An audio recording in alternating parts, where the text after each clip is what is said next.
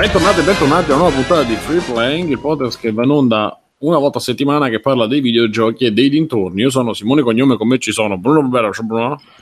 Ciao Simone. Mirko per Federici Grande, per fumettista. Ciao ragazzi, ciao a tutti. Alessio da negozio di vita di Matteo. Ciao. E ci è tornato a trovare come ogni lunedì che si rispetti, un po' come un po' il nostro eh, come si chiama quello? Eh, esatto, come si chiamava? Biscardi, Fabio di, di, di Felice. Ciao. Mi gratte i coglioni visto che è morto. E... come è morto? Come no? Ma sarà morto quattro anni fa Biscardi. Dopo che è venuto ospite qui, non ti ricordi? No, neanche quello. C'è una grande bomba, una grande notizia. E, e poi era, non lo so. Nel 2017 eh. è morto Simo, quindi sono due anni quasi. Quasi tre, quasi due. Ciao. Ciao, Vabbè, ciao, Bruno. Se... Sì, sì, sì. Bruno, sentivo un rumore di sentivo un rumore di bicchiere, raccontaci già che sento. E eh, niente, no, mi sono fatto il bibitone di latte e caffè perché oggi ho, ho dormito tipo 23 ore su 24 per recuperare una settimana un po' di bagordi. Quindi... Hai dormito le ore che non ho dormito io, praticamente. Invece, comunque, sì, latte, sì. caffè, bananino. Stiamo testando i nuovi cocktail stagione invernale di free play. Perché qua nel palazzo, ragazzi, sono, è diventato più o meno come il palazzo de... di come Big. Si... No, come si chiama quello del film coreano? The Ride. Esatto. eh, so, cioè, io mi sono svegliato alle 3 di mattina con una che ti prego, basta. Basta! Così. Cos'erano? Aspetta, che riesci? Spari? Pugni? No, no, no, erano pugni. Colpi di minchia? No, io speravo, cioè mi sono svegliato con ah, stasera ci si diverte. Avevo già preparato il fazzoletto. Eri già pronto per il fazzolettino. Esatto, esatto. esatto. Che un paio di volte. Esatto, un paio di volte era successo, era divertente, invece no, questa volta è diventato è diventato una cosa. Vedi, c'è la servitore. e... e hanno portato le, le, cose, le pasticche, le pilloline. Prendi Ale. Le pasticche che hanno portato. Eh sì, Ale, lo sai. Ah, Alessio, eh. Ale, devi prendere queste prima di dormire. Esatto. Fammi vedere che danno ingoiate. Il bicchierino, quello Il problema è che spesso me ne dimentico, nonostante tutto. Esatto. No, lui le mette sotto la lingua. No, sono tipo Akira, secondo me li portano i...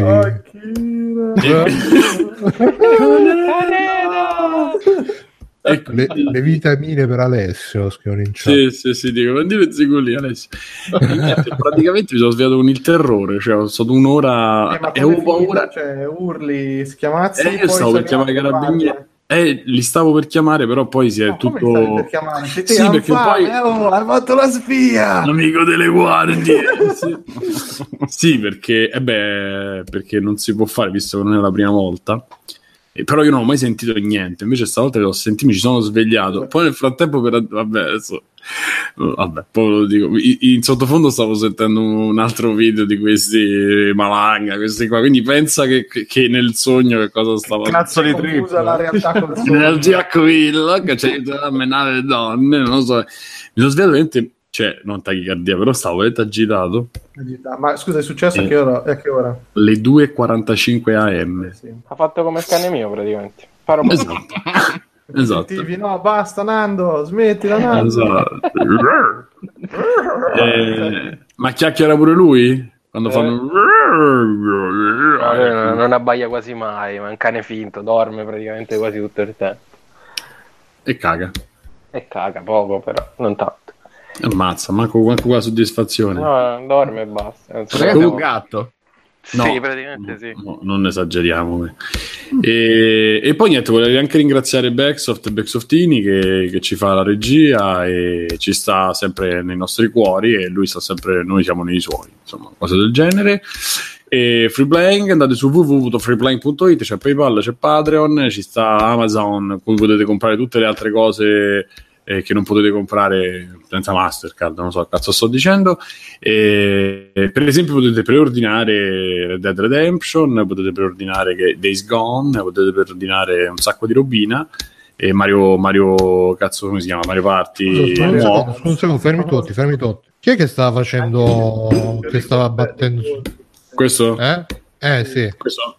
È il mio cazzo sul tavolo, no, è questa cosa qua, scusate che ci, ci sta ridando il ritmo, Bruno. E... No, sono veramente stanchissimo. E va bene, va bene. Allora, nuova puntata, nuova puntata, nuove notizie, nuovi sfoghi, nuovi. nuovi... Ah, posso, posso così poi mi. Fai, fai, fai. Lasciare questa cosa subito. Allora, finalmente ho, fini... ho finito quella cosa che chiamano videogioco e si chiama Spider-Man.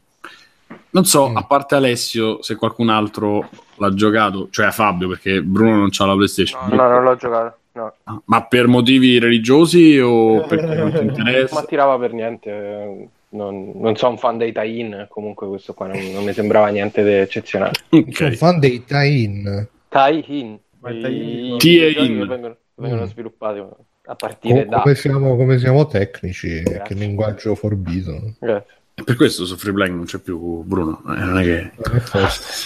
e... e allora avevo parlato, no? ho detto, ah, la, la, fi- la, parte finale migliora, è un po' più carina, un po' più interessante, c'è una parte di regia che ho apprezzato, cioè... e poi la mondezza, la mondezza, proprio to- cioè, pensate alle cose brutte dei videogiochi che potete, ma non solo dei videogiochi della vita, de- dei film, della musica, eh? E unitele, concentratele tutte nelle ultime tre ore di gioco, quattro ore, che in verità di gioco vero, di succo, di polpa, di sostanza sarebbero un'ora un'ora e mezza, se proprio vogliamo dire. Ma in chat su Telegram c'è stata gente che ha detto che si è commossa col finale di Spider-Man del gioco. Eh, che... perché era finito. Dai, dai, eh, ma, ma finalmente. No, Mirko, non è che... Spoilerò? Ciao ragazzi, eh, qui parte la super recensione di Simone di Spider-Man del gioco per PlayStation 4 ci sono un po' di spoilerini sul gioco, ma niente di che secondo me. Però se siete di quelli che uh, non vogliono sapere niente di un gioco prima di giocarlo, andate più o meno verso i 32 minuti. Se no, buon ascolto. Ciao. Per me sì, non me ne frega niente. Sì, sì, vai. Tranquillo. Vabbè, non è che c'è niente di che. Praticamente succede che... No, magari. No, succede, succede questa cosa. Praticamente, siccome tutto ammischiato, tutto di qua e tutto di là, tra tutti i nemici ci sta sto cinese che al massimo poteva fare il concierge in un ristorante cinese giapponese di questi qua che diventa super cattivo del mondo e poi il super cattivo sarebbe sai quando nelle foto metti in negativo eh, che diventa tutto bianco e nero Mr. Negative esatto è lui e... ma che è Mr. Nig? Mr. Negative no è cinese quindi no okay piacerebbe essere Mr. Pink. Vabbè. Eh, però è nero ma d'origini cinesi, cioè proprio l'inclusività totale, se ci pensi. Beh, Probabilmente sì, di religione ebraica, quindi... Esatto. E anche donna, magari. E anche donna, esatto, anche E praticamente lui eh, all'inizio c'è F- Frisk, la Firsk, Fisk, sì, Fisk che sembra che sia il cattivo, invece poi si scopre che Fisk alla fine era un pezzo di pane, un bravo uomo e Mr. Negative stava cercando Alessio se sbaglio corriggimi eh, chiaramente certo eh, stava cioè praticamente lui si serve di Fisk per poi fare il suo piano finale uh, la mega cattivone 100% che in sostanza è aprire le gabbie le, le prigioni e liberare tutti gli acerrimi nemici di Spider-Man che sono ehm, Falco non so i nomi io quello che vola Mm? Avvoltoio. Avvoltoio, eh, traducetemeli perché... È anche, eh, il, grande ne- è anche il grande nemico delle coppie. Chi abbiamo? Chi abbiamo? Nando? Poi c'è Electro, ok, si chiama Electro, mi pare. Sì, sì, sì. Poi ci sta eh, eh, la, la, Lizard, non lo so. Ok, vedi, l'ho presi. E Rino. Eh, ah, e in... Eh? Gattuso, chiaramente. c'ha la maschera, poverino, c'ha la, l'esoscheletro. E quindi che succede? E invece, cioè, non è che tu dici, beh, c'è un, uno svolgimento. Praticamente tu vai là, si liberano le, le prigioni, tu combatti con Elettro che se ne va offeso con, con tutte le sue scariche elettriche, se ne va arrabbiato. E, e praticamente li devi combattere due a due quindi tu a un certo punto arrivi in un cantiere, ci sta Rino che ti punta, quando cominci a capire più o meno, perché praticamente lo devi con un meccanismo di fargli cadere addosso qualcosa, lui eh, si stordisce e poi gli vai a menare. Certo, quando ti abbiamo detto spoiler, hai preso sul serio sta cosa. Stai a spoilerare pure le meccaniche dei boss, tutto. Eh, vabbè. Qualsiasi cosa. Vabbè, insomma, a certo punto. Mi che giustamente i sinistri 6, Simo se ne ricorda 4. no, ti sto spiegando quello che succede. Aspetta, perché Liquid ha commentato. Quindi i sinistri 6 sono quelli che combattono Spider-Man a colpi di constatazione amichevole. Ma poi Sinistri 6 non sono Martina, Renzi, vabbè. No! E... Gentiloni, Orfini. Vabbè, no, insomma, fondamentalmente te li fa combattere a coppie, mentre, in, quel, in quel, mentre, il, uh, il famoso dottor uh, Octo, Octopath Traveler, che poi diventa Octopus, praticamente si, si, finisce la sua, la, la sua, forma, la sua trasformazione, la sua ro- robot, la sua, come si dice, me- eh, l'esoscheletro pure lui, insomma, le, i, i, tentacoli, no? Mm. E, e, quindi mentre lui si fa tutta sta, pippa che ancora sta finendo di unire i fili, gli altri ti attaccano e quindi tu devi combattere prima due. Vabbè, la faccio più corta perché sennò. E poi devi combattere gli altri due che so. Eh, aspetta, i primi due sono Rino e um, Lizard. Dopodiché devi combattere ehm, Electro. Al contrario, forse. Vabbè, comunque. Elettro e, eh, e l'avvoltoio. l'avvoltoio. Alla fine i combattiti non sono neanche così accissimi, devo dire. Però, insomma, tu fai quello, quell'altro, poi combatti con Mr. Negative e poi combatti con Octopus, che è l'ultimo gran finale. E nel frattempo, tutto questo, cioè, praticamente Octopus si è incazzato e si è arrabbiato tantissimo perché eh, il, il, il, sindaco della città, che poi è il papà di Goblin fondamentalmente, mm-hmm. se non ho capito male. Mm-hmm. Eh, eh, Os- Osborne. Mm. No, Norman. Norman Osborne. Osborne. E, mh, prendeva tutte le tecnologie che sviluppava Octopus e, e, le, e le usava perché voleva sistemare il figlio, che insomma era era mezzo morto, ha il problema ne- neo- neurodegenerativo, degenerativo, scusate, che era quello che aveva fatto morire già la mamma e quindi loro in paura, per paura di questo insomma, volevano trovare delle cure subito, visto che lui stava sempre peggio. Mm. Esatto, quindi lui va contro Osborne che fa sta cosa e, e, quindi anche verso di te perché tu puoi, vuoi, stabili- vuoi ristabilire invece la pace, eccetera.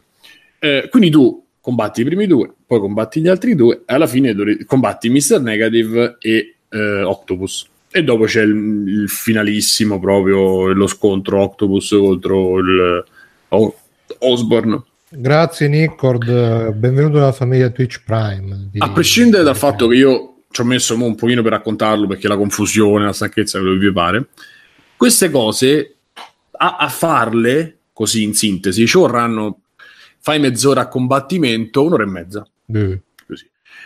Insomniac le riesce a far diventare quattro ore il bello è che Alessio mi faceva, io avevo appena iniziato le prigioni, appena iniziato, mi fa, ma non lo so se stasera ce la fai, non manca, ta- non manca tanto. Vuoi mm. sentire cosa che ho fatto di 10? Cioè, come eh, Borghesi, visto che è uguale. E... e invece praticamente ci ho messo altre due sessioni da, a parte che vabbè, a un certo punto mi sono incastrato io perché non, probabilmente non so così bravo e, e vabbè ma questa cosa che si poteva sviluppare tranquillamente e chiudere in un'ora e mezza, praticamente dura ma veramente penso quattro ore, cioè tre ore. totale, scusa Simo, quanto ci hai messo? E non c'è, ma penso una quindicina d'ore. Eh. Guarda, poi ti guardo il counter, anche perché io fino al 30-40% facevo le secondarie, le cose. Poi quando ho cominciato a capire la sola delle secondarie, ho detto no, no, no, no, no, voglio vivere. E quindi ho detto andiamo alla fine, visto che Alessio, sì sì, ti manca poco, vuoi sapere quanto ti manca? Eh, andiamo a vedere. E invece poi mancava, mancano 10 minuti, e invece no, mancava tantissimo. E, ehm, Io vorrei capire quanto di, queste, di questo tantissimo dipende dalla tua incapacità a giocare. Sì, no, allora, il problema... Eh, io l'ho giocato a livello di difficoltà più alto, me lo sono finito facile. Cioè voglio essere onesto. No, voglio essere onesto. Lo scoglio grosso è stato a un certo punto. Ma aspetta, aspetta. Il Flash problema non è No, no, no, no. Il, pro- flash forward. Il problema, il problema non è il, il, quanto io sia bravo o no, nel senso che io lo posso riconoscere tranquillamente, ma che io tra un boss e l'altro, mentre sto nella fine, mentre tutto è andato a puttane, devo salvare quello, devo salvare quell'altro, mi fai fare sei ondate di gente che non c'entra nulla di guardie, che non c'entrano niente, e mi ci metti in mezzo le, torre, le, le, le diciamo, le missioni secondarie delle, delle, delle ondate potenti che me le fai fare a fine gioco perché poi me le fai se vuoi le puoi fare diciamo a fine gioco che da quello che ho capito ce ne sta più di una di queste di questi eh, portili dove ci sì, stanno sì, le guardie. Ci sono, sì, sì, sì, ci sono tante secondarie che puoi anche rimandare. Eh, allora, io sono alla fine game. del gioco e tu mi metti là e mi presenti questa nuova secondaria che praticamente la fai per, per farti l'ultimo, l'ultime skill per arrivare poi alla fine, no?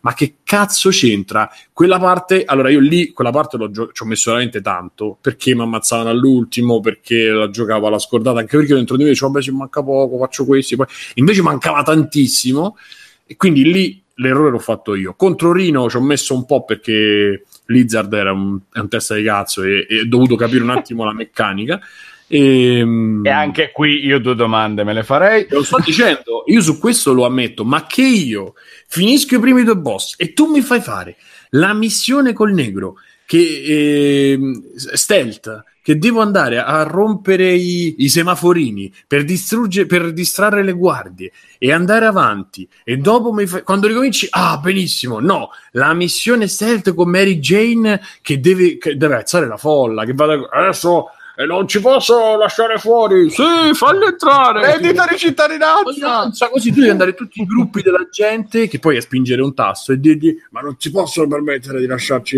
di lasciarci Vabbè, qui. Roba, come la descrivi sembra roba che succedeva negli Assassin's Creed comunque. Mirko, te lo giuro è così. E tu sei alla fine del gioco. Cioè tu sei, sei preso dal fatto che quella che tu zia l'hanno, l'hanno avvelenata e vabbè. Che il negro ha i problemi perché è negro che tu, le, le, carceri sono aperte, la città sta andando a fuoco. Se tu giri da quel momento in poi, da quel momento in cui te l'ho detto, se tu giri per la città saltando, cioè se, con, con, le ragnatele, ti puntano i laser in faccia, ci stanno i fumi dell'alcol, tipo no, dell'alcol, i fumi dell'alcol. ci stanno, ci stanno le, le, cose, i palazzi a fuoco, cioè praticamente c'è l'apocalisse e noi abbiamo il tempo di andare a, a, a, a eh, aizzare la folla contro il sindaco in maniera che tu fai la, mission, la missioncina stealth sì, e sì. leggi il diario del figlietto io sto male, sto tanto male, mi serve la cura cioè non ha non ha un senso né logico, né, non c'è nessun senso. E il pezzo prima peggio ancora con il negro che vuole diventare Spider-Man, incontra Spider-Man che io tieni, ti do il mio numero. Oh, il numero di Spider-Man. Adesso gli ho dato le, eh, le totò che si dà i pugni con Spider-Man e parla col suo amico. Ma gli ha fatto vedere l'app? No, è brutto, è bellissimo. Noi eravamo ricchi. cioè, mentre sta succedendo, fuori c'è l'apocalisse e tu ti preoccupi di queste cose. Quindi quella roba è merda. In più la missione con le sei ondate, che a me ha richiesto tempo, ma comunque non c'entra un cazzo in quel momento per arrivare poi, ah sì, e, e, in mezzo, in mezzo, se non ricordo male, ci sono due bei circuitini perché non funziona il meccanismetto di, eh, di Octopus, mi pare, e ti chiede di sistemare il casco, una cosa del genere. Quindi tu ti metti a fare pure i, i cosetti col, col, tubi, col tubicino, con i circuiti che devono chiudere, che è molto divertente, ma non mentre c'è, c'è fuori l'apocalisse e tu devi fare tutta questa roba quando te la potevi fare, fare prima, me la fai la fine me la fai, mi fai, fai un crescendo di pathos, un crescendo di epicità, perché poi c'è, a parte il momento, non so, posso spoilerare, combattimento con Mr. Negative che arriva il diavolone, tu combatti con le, or- con le ombre, io dico ma che cazzo sta succedendo? Diavolo. Sì, praticamente sì, Mr. Negative... È tipo onirica. E praticamente è coso, Mirko, è Oryx. Sei presente Oryx? no, te lo giuro. Cioè lui diventa dentro, diventa Oryx e tu combatti Beh, e gli dai le ragnateline e lui... E poi... Ven- Ve- Venom? No, Venom, Lizard. Tutti, no, scusa, Lizard. No, a un certo Venom punto ti... Lizard a un certo punto ti... È Lizard. Vabbè, insomma, qualcuno che ha il veleno e tu devi fare una sessione con i muri volanti che non puoi... Praticamente mm. muori solo se non guardi. premi il tasto. Sì, esatto. E devi seguire lui e fare un combattimento alla fine su queste pareti messe così nel nulla. Hanno oh, tentato di ricalcare le sezioni di Arkham, eh, di quelle di Rasal Ghul, dove devi volare senza beccare, senza cadere, planando, eccetera. Con lui era... Veleno. Me lo sta ordinando su Amazon, Simo, dopo sta... eh, col dottore che sparisce ogni volta che fai un saltino per farti fare sto combattimento con i tre lizard, pure lì, ridicolo. Cioè, io stavo con le mani nei capelli che non ho. Sì, no, una cosa imbarazzante. È imbarazzante perché non, ripeto, per una costruzione di un, di un gioco molto story driven, un gioco che ha molta regia, che ha molto Mm, cioè che dà molto spazio a quello che succede sia ai comprimari che a te. Eh, non puoi crearlo così, cioè non esiste neanche un fi- cioè magari esistono i film così ma sono fatti bene, qui non esiste un, conc- un, un, criterio per il quale mentre tu mi stai portando al pathos finale, i super boss, cioè, mi ci metti in mezzo selezioni che fanno boom boom boom boom con la tensione su giù, ma non solo la tensione, proprio... Però c'è il diavolone in tutto ciò. E eh, a un certo punto ci sta sto diavolone, tu combatti sto diavolone con le ombre, con queste cose, che poi già lo combatti prima sulla meta. È il Milan praticamente. Esatto, esatto, Desho con Berlusconi, i cinesi. Ah no, giustamente poi i cinesi hanno comprato il Milan, quindi... È tornato tutto. È tornato tutto.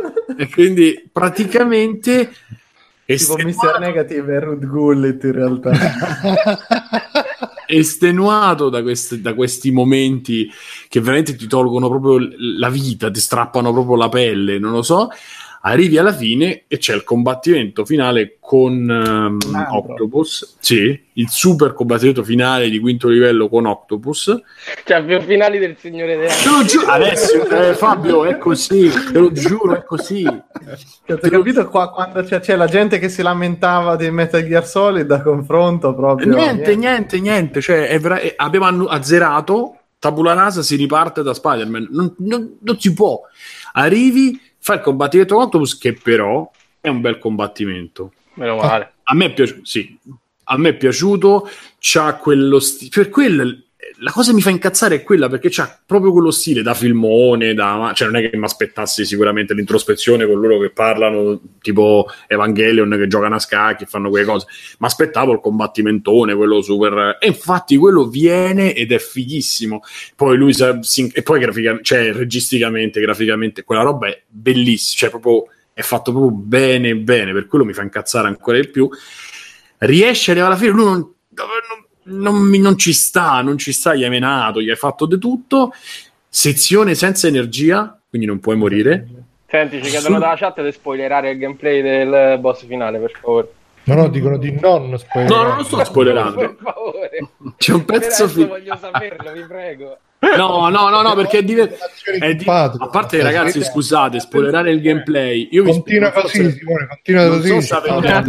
non so se avete giocato un po' a qualcosa nei... negli anni. Tu inizi il combattimento con scritto sopra: per uccidere Octopus devi fare una puzza. Cioè, che ne... c'è scritto proprio lì sopra l'istruzione, quindi non è che c'è stato sto, sto fascino. Però non ve lo dico. Ma vi dico che a un certo punto, se non volete, tappatevi l'orecchio e andate avanti di, di 5 minuti dopo che tu nel futuro come facciamo dopo che tu dopo ciao che ragazzi tu... ci rivediamo nel futuro. Ciao ragazzi. Dopo che tu hai finito che è, è morto cioè, il... ma lui non ci sta ancora tipo Scalfaro questo gioco a massacro non ci sto si mette su c'è un muro del, del, del palazzo che sta cioè ti metti filo muro delle finestre e ci sta Octo- senza energia, Octopus attaccato con praticamente c'ha le spine, gli sono rimaste, non c'ha più manco le, le braccia. Cioè, gli, gli hai rotto un braccio, sta su con due, con un terzo d'attacca. Tra l'altro c'è un momento stupendo, e lì c'è un altro momento stupendo dove veramente si vede un po' di sangue, si vede Spider-Man che soffre,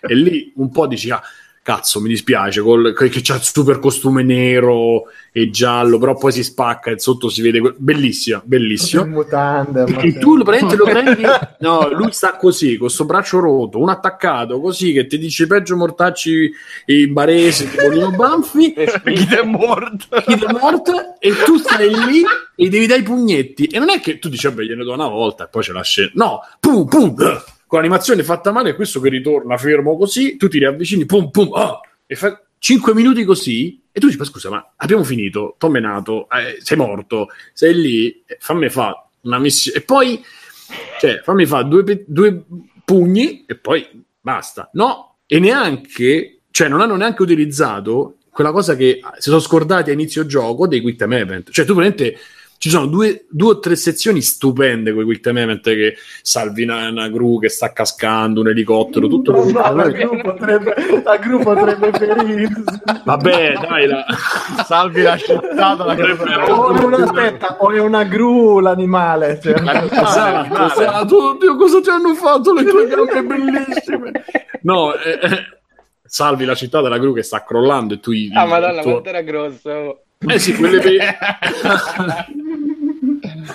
Praticamente, cioè, i quick time event se li scordano a metà gioco, non esistono più. E invece di farti fare una bella sezione così di quick time event, tu dai questi pugnetti con, la, con, con, con, meccanismi, cioè tutto il gameplay è spaccato perché non c'è l'energia, non puoi saltare, non puoi fare niente, puoi solo dare i pugnetti perché c'hai l'armatura spaccata, perché lui ti ha menato.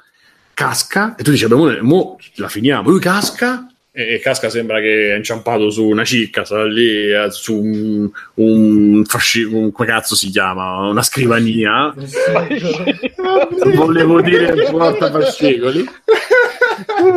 Dai, ridete. Eh. E fai un discorso con lui che sa tipo scarafaggio girato e poi non si può muovere perché è già tipo paraplegico che fa ah, Peter, Peter, sì, ma io io ti veneravo, io, tu eri il mio mito, e Peter, per non mi portare in prigione, mi portare in prigione, hai devastato mezza città, e non mi portare, siamo amici adesso, mi faceva, e Spider-Man, no, Peter, no, io... un, un delirio. La gente stia vedendo anche la, rec- c'è anche la recitazione teatrale. o comunque, meno male che non hai spoilerato il gameplay del mostro finale, eh il delirio, una conversazione che deve, cioè, se fosse più di un'astronave sarebbe stata credibile, altrimenti veramente non, esiste. E lui che Sempre se ne va. fascicolo, però. non dimenticate il fascicolo, gli dice con, con l'ultima, esalando l'ultimo respiro, gli dà sto, gli dà sì, sto fascicolo, gli, gli fa l'ultimo discorso così e lui se ne va e dice: Sì, ti salverò. Arriverà, andrà in prigione e io ti salverò. Se ne va e tu dici: Forse abbiamo, l'abbiamo finita. E invece no, ci sta anche il pezzettino con Mary Jane che la botta dopo tutti questi 15 ore e forse Black gliela dà. in chat ha scritto spoiler. No, perché? E, e, poi ci stanno i due, quelli non ve li dico, i due finali post crediti. Eh, eh, quelli no, eh. Pure, sarà, se ci sarà Mary Jane a letto con la gru, secondo me. Sì. esatto. Il fascicolo. E quindi tutto questo, tutto questo per dirvi che è una roba di merda. Il finale di questo gioco è una roba di... se la racconto io chiaramente, no? Certo. Ma è una cazzo di roba di merda, di me, pensata male, realizzata peggio. Ho fatto pure un audio su sta cosa. Avevo le cazzo veramente di mani nei capelli, cioè che non ho, come, come, come suol, si suol dire. Cioè una cosa imbarazzante. A me ah. Io penso che non sia niente di troppo lontano dalle storie a fumetti, narrativamente. Poi che il gioco abbia un anno. No, scusami, scusami Ale, io, parlo, io, parlo, del gioco, non mi permetti. Sì, sì, sì, sì. Nar- narrativamente è vicino a quello che ti potrebbero raccontare i fumetti. Il Ma problema è, è che figo, effettivamente cioè, è bella questa cosa che tu sei contro 5 tutti i Ma sei. sono d'accordo che come gioco è anticlimatico il finale perché ha una crescita proprio su e giù. Cioè, come così. se tu stai lì e, e lei se ne va, aspetta, fumo una sigaretta. Dice, ma Scusa, ma... Sì, da mo, volte mi è capitato. Ma prima eh. della sigaretta bisognerebbe fare altro. Scusate, finisci. No, è questo che volevo aggiungere perché io sono, sono d'accordo. A me è abbastanza piaciuto Spider-Man, però sono d'accordo che il finale ha questi su e giù abbastanza del cazzo perché effettivamente ah, quindi adesso lo stai legittimando quello che ha detto Simone perché noi no, adesso... ma il gioco è bello il gioco è bello ma deve durare 6 ah, ore capito, il ma... gioco è bello ma deve durare 6 ore non così mm. E questo è. E poi sto zitto e lascio parlare Alessio. Eh, no, è che semplicemente eh, Simone non è fatto per questo tipo di gioco. Se n'è andato, se ne sta andando perché non vede. è uscito dallo studio. Ha sbattuto la porta. per protesta. No, narrativamente Mirko sicuramente ne saprà più di tutti quanti noi. non, non è nulla di troppo strano. No, per... secondo me da, da, questa descrizione ha raggiunto punte che è impossibile che vedremo mai. Magari arrivassero eh, prodotti così. È impossibile. Poi tre boss in 20 pagine, come fai a mettere tre boss in 20 pagine? È possibile. Ma poi anche questo, non c'è un motivo non c'è un motivo per chi questi si incazzano perché l'hanno fatto carcerare. E ho capito, ma se fai lo stronzo, l'hanno fatto carcerare. Cioè, Lizard non c'è un motivo, non c'è spiegato con una cazzina, con un flashback, con un... ah, ma lui, cioè, in, in qualche maniera perché Electra c'hanno tutti con lui e poi perché mm. sono tutti succubi di questo Mr. Negative che praticamente appunto è un cameriere del ristorante cinese e che però ha questi poteri che poi non si, non si, spiega, non c'è una spiegazione, non c'è neanche un, un'allusione, c'è questa cosa mezza soprannaturale. Cioè, è, ripeto, a livello poi di, di gioco, se me l'avessero anche pure il, il, finale super così grosso, super lento, e estenuante, se tu me lo metti all'interno di una sequenza che sono un'ora e mezza bella corposa, va bene, ma se tu in mezzo ci metti sei missioni con Mary Jane e col negro, quindi perché? Perché non vuol dire niente, pure simpatico Miles. Tutto... E poi tra l'altro nasce... Vabbè, non si dice. Vabbè, insomma, c'è una genesi diversa da, da, Spider-Man, da Peter Parker, ecco, se ho capito male, che richiama un po' di più quello che piace a me di Spider-Man che quello di Sam Raimi. Ma vabbè. Però è questo il problema. Cioè, sarebbe pure figo giocarlo, te l'aspetti, cioè, ci abbiamo avuto pure Azura Svrat di roba delirante, ce n'abbiamo avuta quanta ve ne pare. Ma mettivela con un criterio, così non c'è un cazzo di criterio, cioè veramente. Passo. Ha un ritmo sbagliato. Va bene. Eh? Ha un ritmo sbagliato, questo sì, sicuramente. Eh. Poi appunto puoi apprezzarlo di più o di meno a seconda di quanto ti piace questo genere, di quanto ti piacciono i personaggi, eccetera, eccetera, però sì, il ritmo non funziona bene. Vabbè, funziona bene. Allora, se doma- domani, no, domani, giovedì, quando sarà, uh-huh. riascolt- perché so che chi sta in diretta lo vorrà riascoltare, andate su Spotify e cercate Free Brain e guardate che noi usciamo. Mm. Siamo arrivati, siamo approdati a Spotify, ragazzi, con le nostre... Non vi facciamo leggere le... i numeri perché potrebbe... potremmo creare un caso. potremmo creare un caso e sembra ci siamo comprati le views. Però se ci volete sentire su Spotify senza abbonamenti di iTunes, senza i podcast, avete il vostro Spotify sul compito cazzo state, pic, e ve lo sentite. E, e non lo so poi questa avventura dove ci porterà. Ah, chissà. Chissà, chissà. Vabbè, Simone, posso dire in chat che hai finito con gli spoiler? Sì, sì. Eh, ha, ha, vinto Liquid che ha detto quindi il boss finale è Mario Brega. Esatto. No, Vittorio ha detto dopo questa recensione me la devo andare a fumare io la sigaretta. sì, sì. queste ragnatele, sono Greg. Alfa, me l'ha fatto pure carcerare. Se eh, cazzo volevo dire? Se contra Bruno, quando fai l'edit, conta che sono 5 minuti. Sì, sì, sì. Vedrai.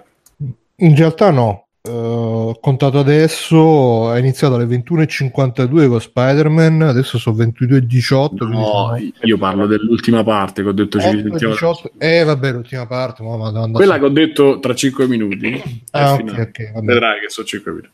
Mm-hmm. E vabbè, se, se, se, se, Comunque dice Doctor che se l'avessero fatto di 6 ore, come dicevi tu, li avrebbero mangiati a quelli di Insomniac. Quindi... Ma sì, ma perché questo è il problema, è il problema del videogioco moderno che deve essere calibrato, come quando fanno i drink a Londra, eh, in Gran Bretagna, che hanno i misurini. Che hanno i misurini, oppure sì, appunto, questa analisi dell'un euro all'ora che, che, che è famosa nel nostro gruppo Telegram, a cui vi consiglio di iscrivervi eh, tramite sempre freeplaying.it e il, e il, canale voce che ragazzi regala delle soddisfazioni non so Bruno se la pensi come me ma è, è bellissimo sta diventando eh. sì sì sì. Adesso poi spe- che stiamo anche cominciando a educare la gente col pugno duro sto piacendo ci sono arrivati anche i complimenti per il gruppo, per lo splendido lavoro con gli advertise di Bruno in inizio puntata e la gente che, che li segue. Quindi abbiamo un gruppo sì, infatti, che quasi non... un clima del terrore nel gruppo Facebook, veramente soddisfacente. La gente, Bruno, posso postare questo video? Questa... Io, beh, va, va, va, posta. E... Ed è tutto merito tuo, Bruno. Sì, Sei sì, un perfetto sì. dittatore. Bellissimo, bellissimo. E, um, e quindi no, ragazzi, cioè, il gruppo voce è molto bello perché questa specie di happening di questo podcast continuo, mezzo flusso di coscienza, che poi si prende una frase, si va avanti, si prende... molto bello, molto bello. E... Sì, che poi tra l'altro sto anche, visto che adesso Telegram permette di condividerli sul web, i messaggi audio, ogni tanto ne prendo qualcuno, lo condivido sul gruppo così lo possono ascoltare tutti. Quindi, Quindi ragazzi, se vi volete far sentire No, no, io chiedo sempre il permesso prima, però se, se avete voglia di sfogarvi così colà, fate un messaggio là che poi lo condividiamo e magari lo discutiamo anche insieme. Tra l'altro pare che Rocco Casalino stesse nel nostro gruppo ultimamente, prima di mandare messaggi. Esatto, quindi venite, venite a correre, vedo che la gente si iscrive però comunque, sono entrati un po' questa settimana sul mm. gruppo voce, anche su quello Telegram, però anche su, pure su quello voce. È una cavalcata trionfale. Sì sì, sì, sì, sì, sì, siamo verso il, verso il declino, però sì. E gli extra credit, ho cliccato gli extra credit del gruppo FB. Ah, la free voice è quello che dicevi con tutti i pezzi del. Eh? Va bene, va bene. Che altro c'è da dire? Mm, ah, andiamo alla notizia. Ah, eh, Fabio, la vuoi dare proprio tu oppure la, la diamo eh, noi? John? Eh. Sì, tanto è molto breve, cioè eh, sono andati a rompere le scatole a John Carpenter, che vabbè, è regista di Halloween, eh, eh La Cosa, Essi Vivono, eccetera, eccetera. E gli hanno chiesto: Ma com'è che non fai più film? Perché l'ultimo film suo è del 2010, mi sembra che è The World. E lui ha detto perché? Perché ho 70 anni e non mi vado ad andare in Antartide a girare la cosa a due eh, né di fare robe strane che facevo prima perché so che non riuscirò più a fare quei film che facevo un tempo, sia perché cam- sono cambiato io, ma anche perché è cambiato il mondo, non ti producono più quei film così politici, questo e quell'altro, e soprattutto perché voglio divertirmi, soprattutto nei videogiochi, perché lui adesso gioca ai videogiochi e a basket, ma a basket non so come faccio a giocare a basket. Vabbè, Gra- a 80 anni, probabilmente NBA 2018 su PlayStation 4, ma eh, ci dice il nostro amico John Carpenter che è un grande eh, player di eh, Destiny 2. Ragazzi, eh, come, come, i veri uomini in questo come il buon Miro. Comunque a 70 anni è Destiny 2. Con, è in clan con noi, eh, ragazzi, attenzione, ve lo dico. Hai ride? Mm-hmm. Fare... E... Sì, dimmi, dimmi, No, dico giocare a Destiny a 70 anni, cioè, è peggio che ah, fai beh, film. Beh, devi essere sveglio, oh, cioè, Vabbè, ma lui non, non ce la faccio so, io. Sono rincoglionito, però dice che un po' non mi fanno fa, un po' non, non, non mi andrebbe mai più di andare in Antartide a fare la, la cosa, eh, girare in condizioni climatiche, fisiche, mentali, di, che, che, insomma eh, poteva reggere con le droghe, ma adesso non so quanto possa reggere, e quindi preferisce divertirsi da casa con Destiny. Che poi sto, questa news è stata anche fraintesa perché ragazzi dovete sapere che dopo il, la, la, live con Frusciante che abbiamo fatto l'altro, l'altro, giorno con Giuseppe anche che ringrazio che ha organizzato tutto c'è stato proprio auguri uno... a Giuseppe. Auguri ha fatto 30 anni grande auguri. Giuseppe.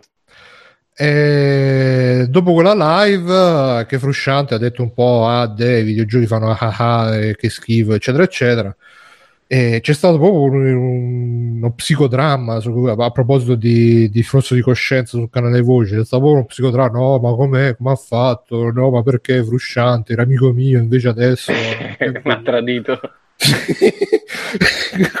e quindi quando è uscita sta news, subito la prima reazione. Io sono, stata... andato, io sono andato sul profilo e ho detto: Fede, ti ha tradito pure lui.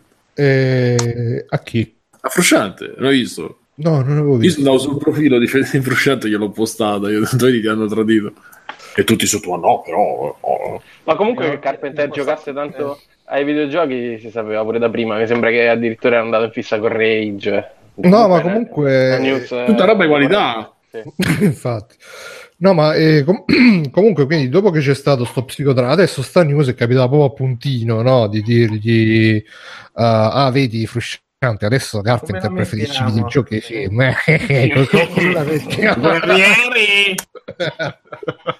Che poi non è quello che dice la news, perché la news dice io rifarei i film, solo che sono vecchio, non c'è, esatto. non forze. Però la, è, stata, è, stata, compresa che adesso John Carpenter no, gli fanno Scusate, so, sto mangiando un appetito. Ma sa di piedi, odore di piedi. Cosa sa? Di piedi odore. Forse dovresti... Vabbè, tu sei contento. Non, non mettere mangiarlo con le mani, no? Ah, no, con le mani, vedi. Vabbè. E quindi, quindi bravo Carpenter. Sì, c'è stata questa, questa, rivalsa, proprio il destino ha voluto punire la Hubris, sai quando gli dei greci punivano la Hubris, eh, che Icaro, Frusciante, tutti puniti dagli dei greci. E... No, Dedalo e Icaro. Quello che cade invece è Fio, o lui. Eh sì, no, eh, solo Icaro cade perché voleva, voleva volare troppo vicino al sole con le, sue, con le sue ali di cera. Ho sentito, where, fly down. Eh, Vabbè, eh, lunga vita a Carpenter comunque. Sì, no, Quello sempre, certo. Eh, però, cioè, se c'è George Miller che ha fatto Mad Max a 80 anni, pure lui si potrebbe fare uno sforzino. Cioè, George Miller è andato dove è andato a fare? Nel Sahara? Australia. Eh, però lui è australiano, eh, occhio. Ah, tu dici in Australia su eh, più... E poi comunque non è un film eh, sicuramente molto meno politico di quello che faceva eh, Carpenter. Beh, beh, beh, beh, non lo so. No? Io e il mio amico Bruno abbiamo visto una serie di documentari molto interessanti sulla rivalutazione della figura femminile ah, di Max, sì, sì, sì, che non è niente male. Sì, sì. Chi, dove, come? YouTube? Eh, sì, YouTube, ma non mi ricordo il nick, Bru. Tu te lo ricordi? Eh, mi pare Pop Detective, Pop Culture Detective, è un canale femminista, un canale femminista, attenzione, quindi prendetelo con le pinze, con le molle e con l'acido eh, comunque, diciamo che non c'è, cioè, no, non c'è bisogno. Sicuramente che, che, l'hanno, che l'abbiano approfondita la cosa è positivo, però ah, si, intra- si intravede. Dice Addirittura ci dice Vecchi San che questa cosa di Carpenter è uscita dopo che Cronenberg ha detto belle parole di Netflix. Quindi, quindi è proprio le stilettate no, al ah, ah. Di, e, e mo che ne so, arriverà Lynch che dirà Livorno fa veramente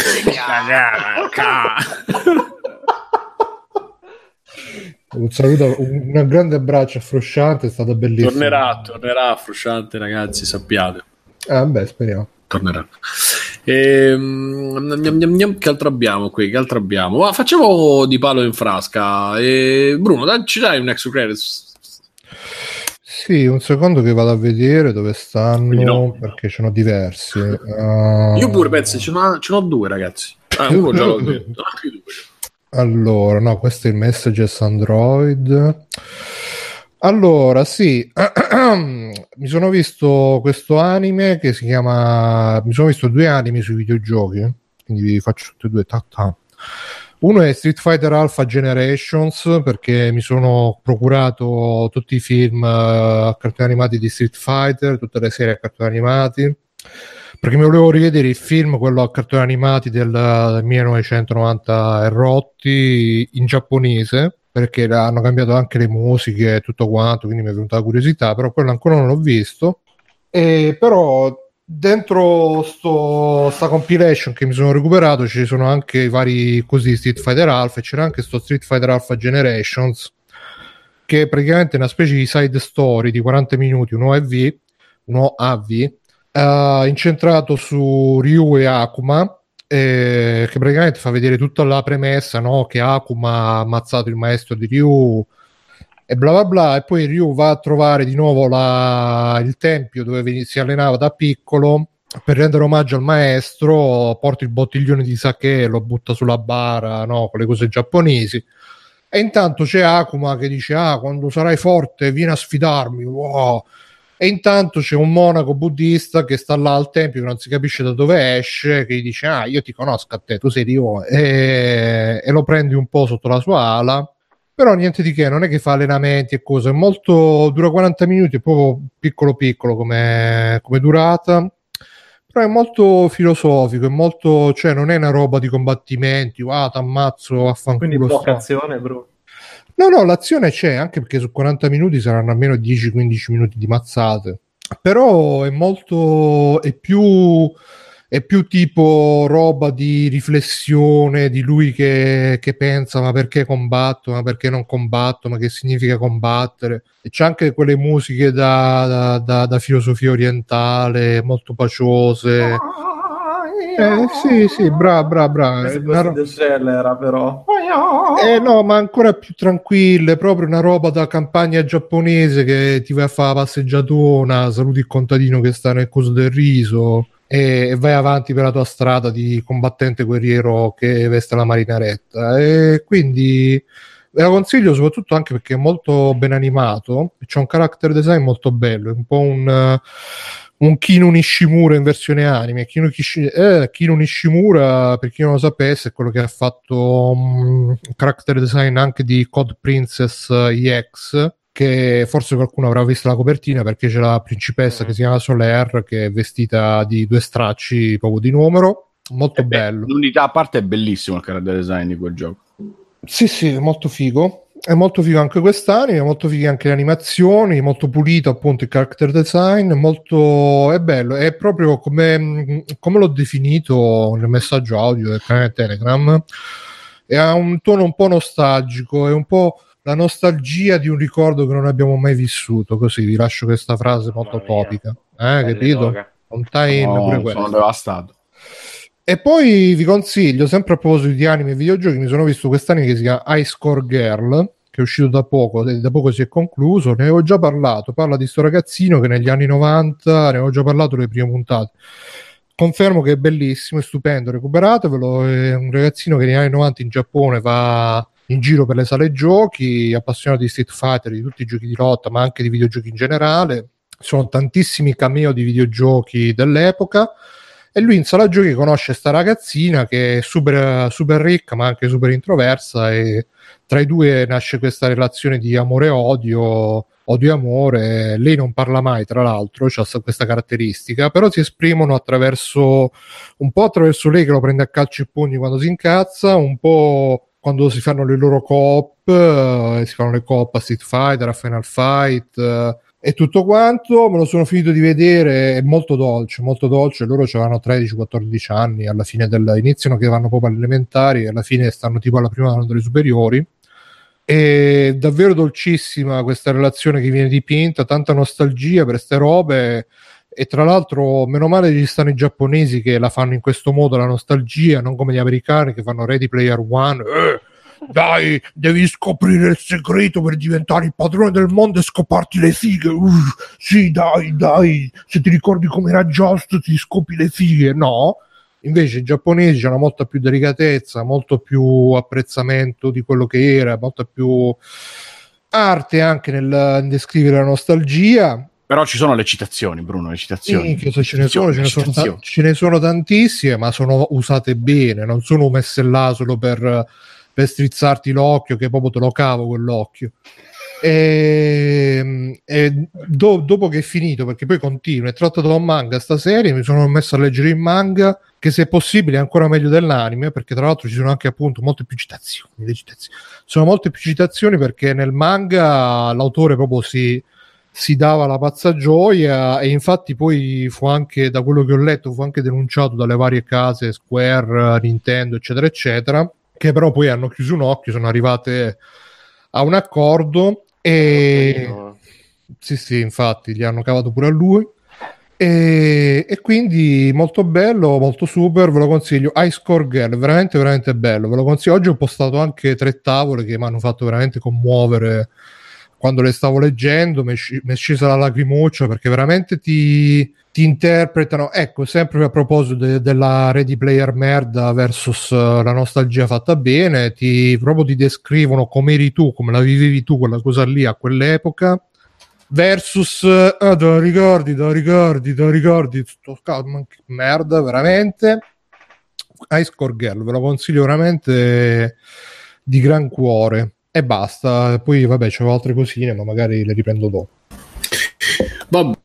Simone, per, la, per l'emozione è caduto. Fammi segnare qua. Intanto vediamo un po' che scrivevano, che scrivevano nella chat. Un secondo, ragazzi, che mi devo segnare qua nella scaletta. Là. Ecco Simone. Eccolo. Ecco. Eh, Fabio, sei contento che, che Walking Dead ultima stagione si farà? Io ho giocato solo i primi due, eh, quindi poi ho lasciato un po' da parte, ma sono contento perché era veramente una coglionata farla uscire e poi chiude un mese dopo, quindi bene. Praticamente Skybound eh, ha detto ci pensiamo noi e, e, quindi alla fine finiscono la storia che in un certo senso i fan si meritano. E, e conchiude l'hanno e mezza, meno male, dai. L'hanno annunciato al Comic Con uh, del 2018 e ma io sono contento sono contento pure io onestamente. Anche perché ti sei un po' affezionato a Clem dai. Un po' abbiamo fatto ore e ore di, di, di, di discorsi di, conversazioni poi la cosa bella è appunto che la vedi crescere attraverso le stagioni sono contento, sono contento, ma penso che l'abbiamo giocato solo. Tu, Alessio, l'hai giocato? Io pure ho giocato solo le prime due, la terza ce l'avevo lì in canna e ancora non l'avevo giocata. Nel frattempo è uscita la quarta a metà e quindi mi ero ulteriormente raffreddato. Pure Mirko e Bruno mi sembra che. Mi sono molto preoccupato io... perché speravo appunto chiudessero. Pure io ho giocato le prime due, poi però la terza mi sa che me la sono vista giocata da te, Simone, su Twitch, e quindi poi una volta che te l'avevi giocata perdi anche lo stimolo a giocartelo. No, io sono fortunatamente ancora nell'ignoranza totale, ma è uscita in un periodo che non era buono per me per giocarla e quindi ho aspettato. Ce l'ho ancora mm. lì. Molto bello. E adesso cioè... però c'è chi dice, cioè questi quasi sono super, uh, super uh, sforzati per trovare i fondi per finire il gioco e c'è chi dice giustamente, ma questi fondi non li potevano trovare per pagare i dipendenti, per pagare una buona uscita? così, giusto per fare la polemica. Beh, oddio, magari tutta l'azienda è una cosa diversa da finiamo un progetto Ma che sono solo due episodi. Prima di eh, immagino, eh. Prima di tutto quello, secondo voi tocca vedere purtroppo queste dichiarazioni di bancarotta comunque spesso si fanno anche in maniera mh, più o meno preventiva, e, cioè arriva un avvocato o un curatore fallimentare e cioè ci sono delle strategie anche a livello legislativo che ti fanno decidere di, di, di, di muoverti in una maniera invece che in un'altra. Quindi su questo io non mi, cioè non, non mi sento neanche di commentare troppo è un pensiero un po' complottista, insomma, di andare a fare dietrologia in questo modo e pensare no, Ale, eh, che semplicemente tutta l'azienda. Ma è perché lo sai, cioè alla fine questi non è che te lo possono dire, però mai dico, guarda, l'avvocato ha detto che se, se dichiari bancarotta hai, che ne so, delle detrazioni fiscali su questo, ci sarà il, il eh, ricorso. Eh, sicuramente ci saranno fatti i loro conti. Sì, eh, Ban- banalmente la, la, verità sarà questa: ci sono dei conti dietro, ci sono dei piani dietro, non devono stare a dirci tutti la rava e la fava di queste cose perché tanto non, appunto non, non, le sai e non, non, sono manco così interessanti. Quindi... No, la cosa complottista è che magari potevano, diciamo, chiudere in maniera più positiva per i dipendenti, però magari hanno preferito fare bancarotta per... Uh... Sì, piuttosto si potrebbe discutere sul, uh, che ne so, portare a processo chi ha fatto fallire l'azienda, ma Vabbè, eh, sono cose sì, infatti c'era un dipendente che, che, voleva fare una class action, ho letto su Twitter. Eh, quella è la cosa Appunto. che intuitivamente da ignorante della legge potrebbe avere più senso, perché penso in effetti con un crack così grosso ti viene da dire ma scusami ma quei quattro stronzi che stavano nel consiglio di amministrazione che gestivano tutto questo e che per anni hanno investito al punto di farci stare senza soldi piuttosto possiamo andare a prendere loro ecco infatti eh, purtroppo, ragazzi, il, il, piccolo viene sempre schiacciato dal, dal forte. Rip Telltale. Mm. E, e, Bruno, con l'occasione ci vuoi parlare dell'articolo su, su sullo scoraggiare di chi vuole diventare game dev? Perché io non ah, sono sì, riuscito a leggerlo tutto. Questo articolo di, del game director, credo, di The Fall, che se non, giocato, se non ve l'avete giocato ve lo consiglio. è un adventure, un'avventura dinamica tipo flashback molto carina. In due parti ho giocato la prima parte, mi è piaciuta molto, la seconda però ancora la devo prendere perché boh, è un periodo un po' così, un po' di riflessione, di backlog.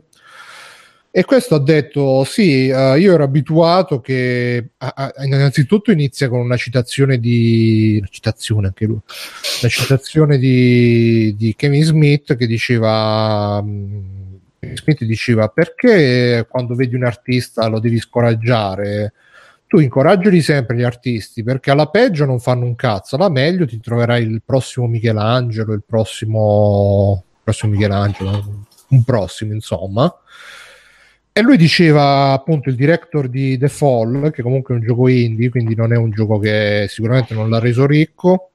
Diceva forse è, è tempo che la smettiamo un po' di fare sta dai dai, forza indie, forza, forza ragazzi, che, dovete credere nel vostro sogno, vai, eccetera, eccetera, perché poi questo ha l'effetto di, mh, di, buttare tante persone letteralmente in mezzo a una strada, perché mh, magari c'è gente che si, si ipoteca la casa, c'è gente che si mette a fare scuole di videogiochi con cui poi rimane inde- super indebitata eccetera eccetera e quindi è un po' ce l'hai mandata anche tu se, se, ci sei stato pure tu a dire dai dai forza segui i tuoi sogni eh, che ce la farai eccetera eccetera.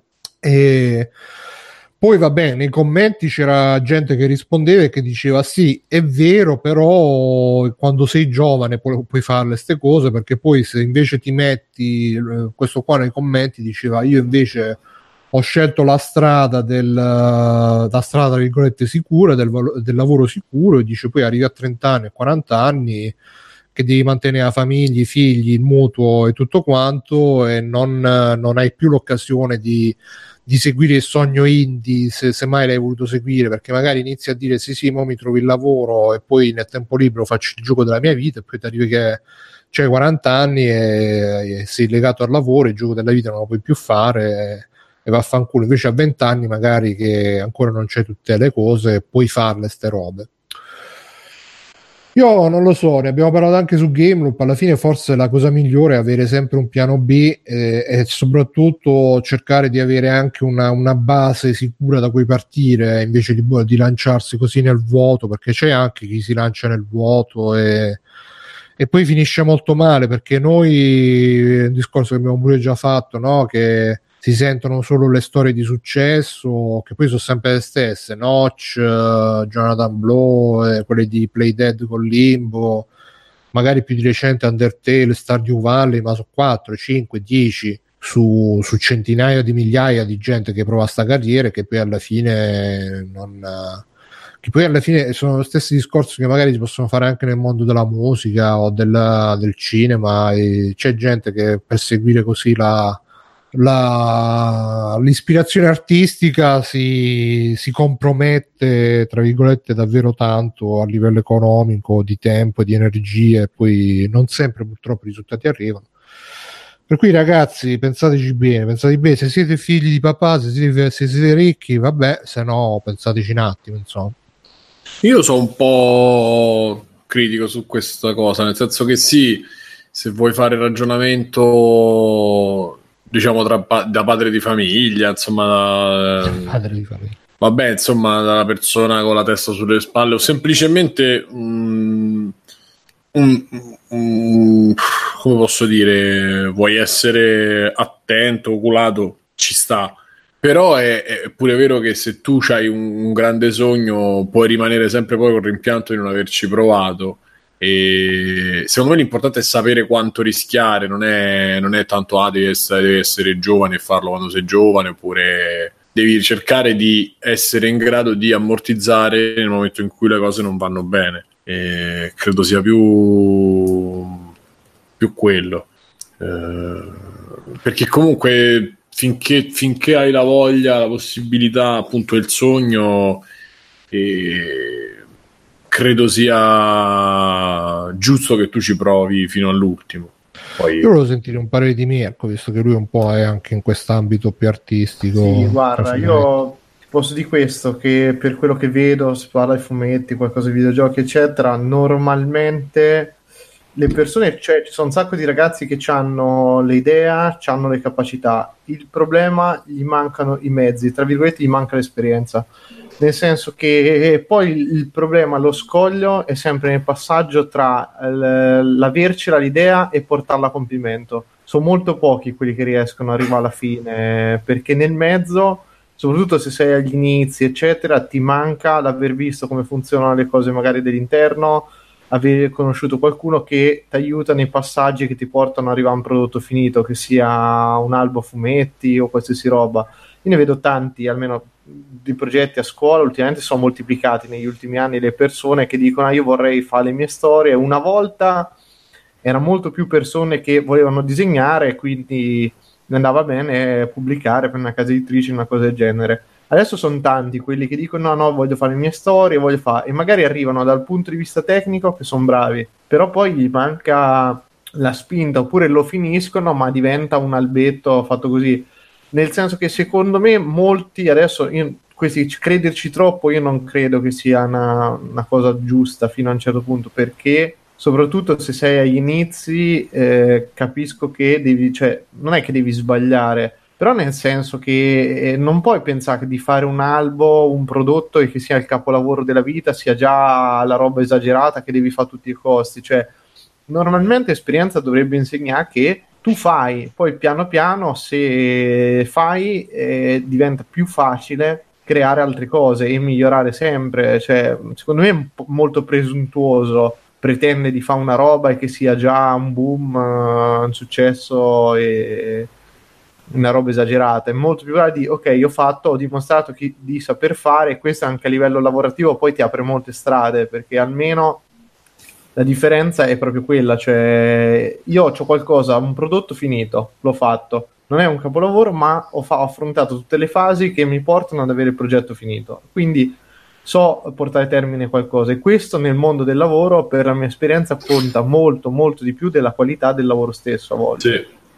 Quindi cioè, la professionalità è quello, e poi boh, non lo so, poi c'è magari chi ha la botta di culo che fa una roba, diventa super conosciutissimo ed è chiaro che quello è quelli che fanno parlare di più, però torniamo lì, non è la realtà secondo me, la realtà è fatto molto più di gente che prova, riprova, continua, eccetera. Poi normalmente a livello di età magari certi progetti molto impegnativi o robe particolari diventano o il, il piano B, sì, side project, cioè faccio un lavoro ma nel frattempo mi ritaglio quel tempo, quel, la possibilità di fare altro perché è quello che voglio fare veramente.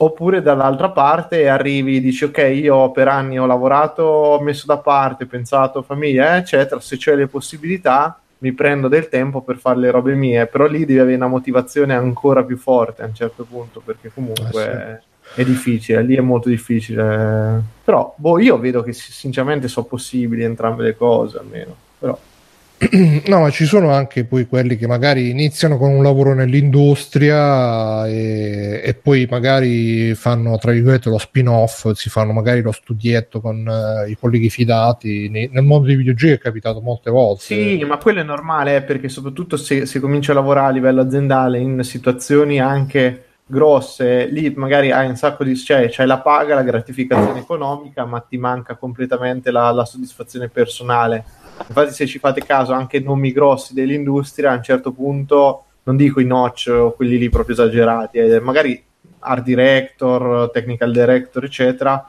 Una volta raggiunto il top dell'industria, cosa fanno? Si spostano in studi più piccoli dove magari prendono, tra virgolette, anche di più a un certo senso, perché magari hanno mansioni più importanti. Oppure prendi di meno, però c'hai una vita, una, una qualità del lavoro, eccetera, che è molto più alta è normalissima sta cosa. Mm. Scrivono in chat, poi ci vuole tanta disciplina ad essere, ci scrive Conate 4, ci vuole tanta disciplina ad essere master della propria psicologia per affrontare un progetto del genere che fa sponda su tanti ambiti come quelli di un videogioco. Fabio, tu sei master della tua psicologia? Ma sì, soprattutto sfondo. Eh, no, però sono d'accordo con Mirko, cioè, nel senso che credo che la, il percorso migliore sia fin tanto che non ti dà da campare, tenerlo come mh, mm, progetto, side project, intanto lavorare, insomma, perlomeno per tirare avanti e poi se ti va bene, bene, se ti va male non ti sei rovinato la vita buttando, insomma, tutto quello infatti, che avevi. Fate come noi che abbiamo investito tutto su free playing. Esatto. E Alessio che sta commentando in chat, però con noi c'è il microfono spento, quindi vabbè. Grazie Alessio eh, che, fai, che ci snobbi a favore della chat. E qui, qui pure, vabbè, si può, si può, aprire un altro discorso partendo da... Mm, non so, vabbè, c'è un monologo di Montanini, lo stand-up uh, comedian, no? Che dice i gruppi cover uh, hanno rovinato l'arte, una cosa del genere, pare che si chiami, e racconta di questi che fanno le cover di Ligabue alle sagre poi il, la mattina invece sono, fall, fanno il, il, dentista. Beh, ma quello e... io la vedo diversamente, cioè io non credo che quelle persone ci abbiano... farlo per lavoro. Esatto, l'idea di a un certo punto basta, vado a fare la cover di Ligabue a tempo pieno, faccio il musicista. Sarebbe bellissimo, la controfigura di Ligabue. no, nonostante, guardate che qualcuno comunque va, va abbastanza bene, cioè, ce, ne so, ce ne so diversi ce ne so diversi di gruppi cover, eccetera, che girano parecchio, che sono diventati mezzi ufficiali, fanno robe abbastanza... Cioè, non so se ci campino proprio tutto l'anno, però diciamo, io ne avevo conosciuti un paio che facevano robe del genere, che comunque oh, venivano chiamati spesso, magari in un periodo gli serviva per arrotondare bene, però era tutta gente che o ci aveva provato o non ci aveva mai provato, nel senso si è sempre accontentata di farlo come sfogo sì, sì, sì, sì, sì. Mm, vabbè, lui lo faceva in maniera un po' più graffiante, un po' più sa- sa- appunto ehm, ma satirica. mi collego una cosa che sta dicendo Liquid, dice essere autoprodotti ti fa saltare quella gavetta che ti mette a confronto con persone più esperte e sviluppare pure abitudini sbagliate. Mm, dipende, dipende, non è detto questo qui, eh. cioè nel senso è, è, molto soggettivo, fanno un discorso così assurdo, però nel campo dell'editoria, soprattutto che quello che conosco un po' meglio, l'autoproduzione, se tu ci arrivi ad autoprodurti, sei molto determinato molte volte, in realtà anzi c'hai una, real- c'hai una visione editoriale molto più chiara di certe realtà. Però è ovvio che la, ha acceso la chitarra adesso no. ci fa sentire. Adesso vi faccio una cover un attimo. Ligabue, Ligabue naturalmente. Basta Scusate, un attimo accende affaccendato ma rieccomi vi, vi seguivo e vi commentavo dalla chat e... Cioè, quello dopo è una, una, fatto di percezione. Io conosco gente che ha venduto 30 copie che porco Giuda pare che abbia fatto la Bibbia 2 veramente da robe assurde. Esatto. Gente che, che, ne ha vendute 8 miliardi è tranquillissima perché, perché è andata, cioè se ti rendi anche conto che non è... Cioè, poi se stiamo parlando di vendita di robe, ragazzi, è una cosa talmente a volte eh, so, cioè, ma manco soggettiva, totalmente arbitraria, dipendente dal culo, che non, non so pochissimi quelli che riesce a pianificare di questo andrà bene questo andrà male, anzi. Quindi, boh. Ma Io mi inserisco anche... un attimo al volo con quello che stavo sì, dicendo. Un secondo, adesso ah, scusami, bro. Questa cosa a proposito di quello che diceva mia, alla fine anche come, come è diventato il mercato oggi, che non esiste più tanta tanta, tanto progetto editoriale esiste più facciamo pubblicare tutti finché non arriva quello che sfonda senza, senza investire più di tanto su nessuno ormai c'è il modello X Factor dappertutto e anche Ma per Bruno, quello che c'è però il... vorrei dire una cosa sul modello X Factor non pensiate che il modello X Factor sia appunto vada avanti in questa maniera perché il modello X Factor eh, è semplicemente eh, una maniera, in, certi, in, un certo senso geniale, di fare marketing. Eh, quelle persone sono tutte scelte, lì c'è un lavoro anche autoriale nel costruire le storie e eh, si investe su que- su, sulle persone, ma si sa già eh, chi vince, è, tu- è già tutto pronto, grosso modo e, ehm, e si prende poi la persona sconosciuta che gli, gli, permetterà di avere un minimo garantito di ascolti, di views, di partecipazione ai concerti, eccetera.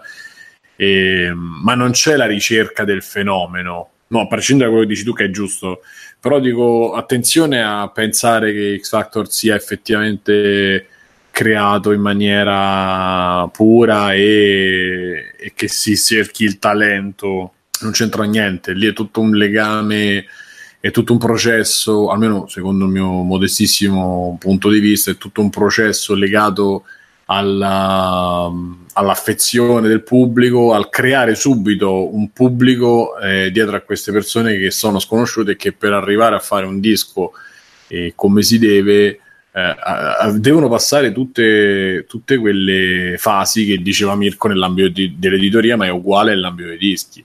Cioè, non le fanno, e infatti l'80% di quelli che escono eh, non hanno più un cazzo da dire nel giro di un anno. Certi fanno un disco e rimangono lì, certi arrivano a due e poi tirano a campare.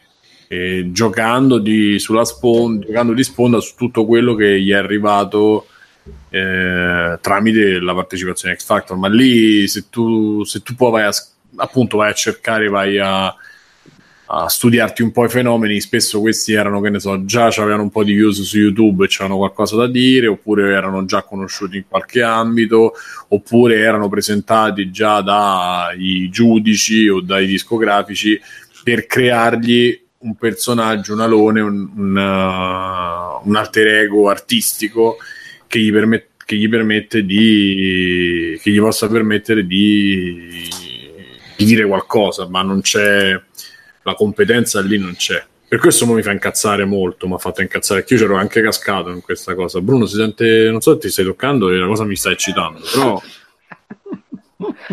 si sente tanto Scusate, scusate. Sono tuo padre.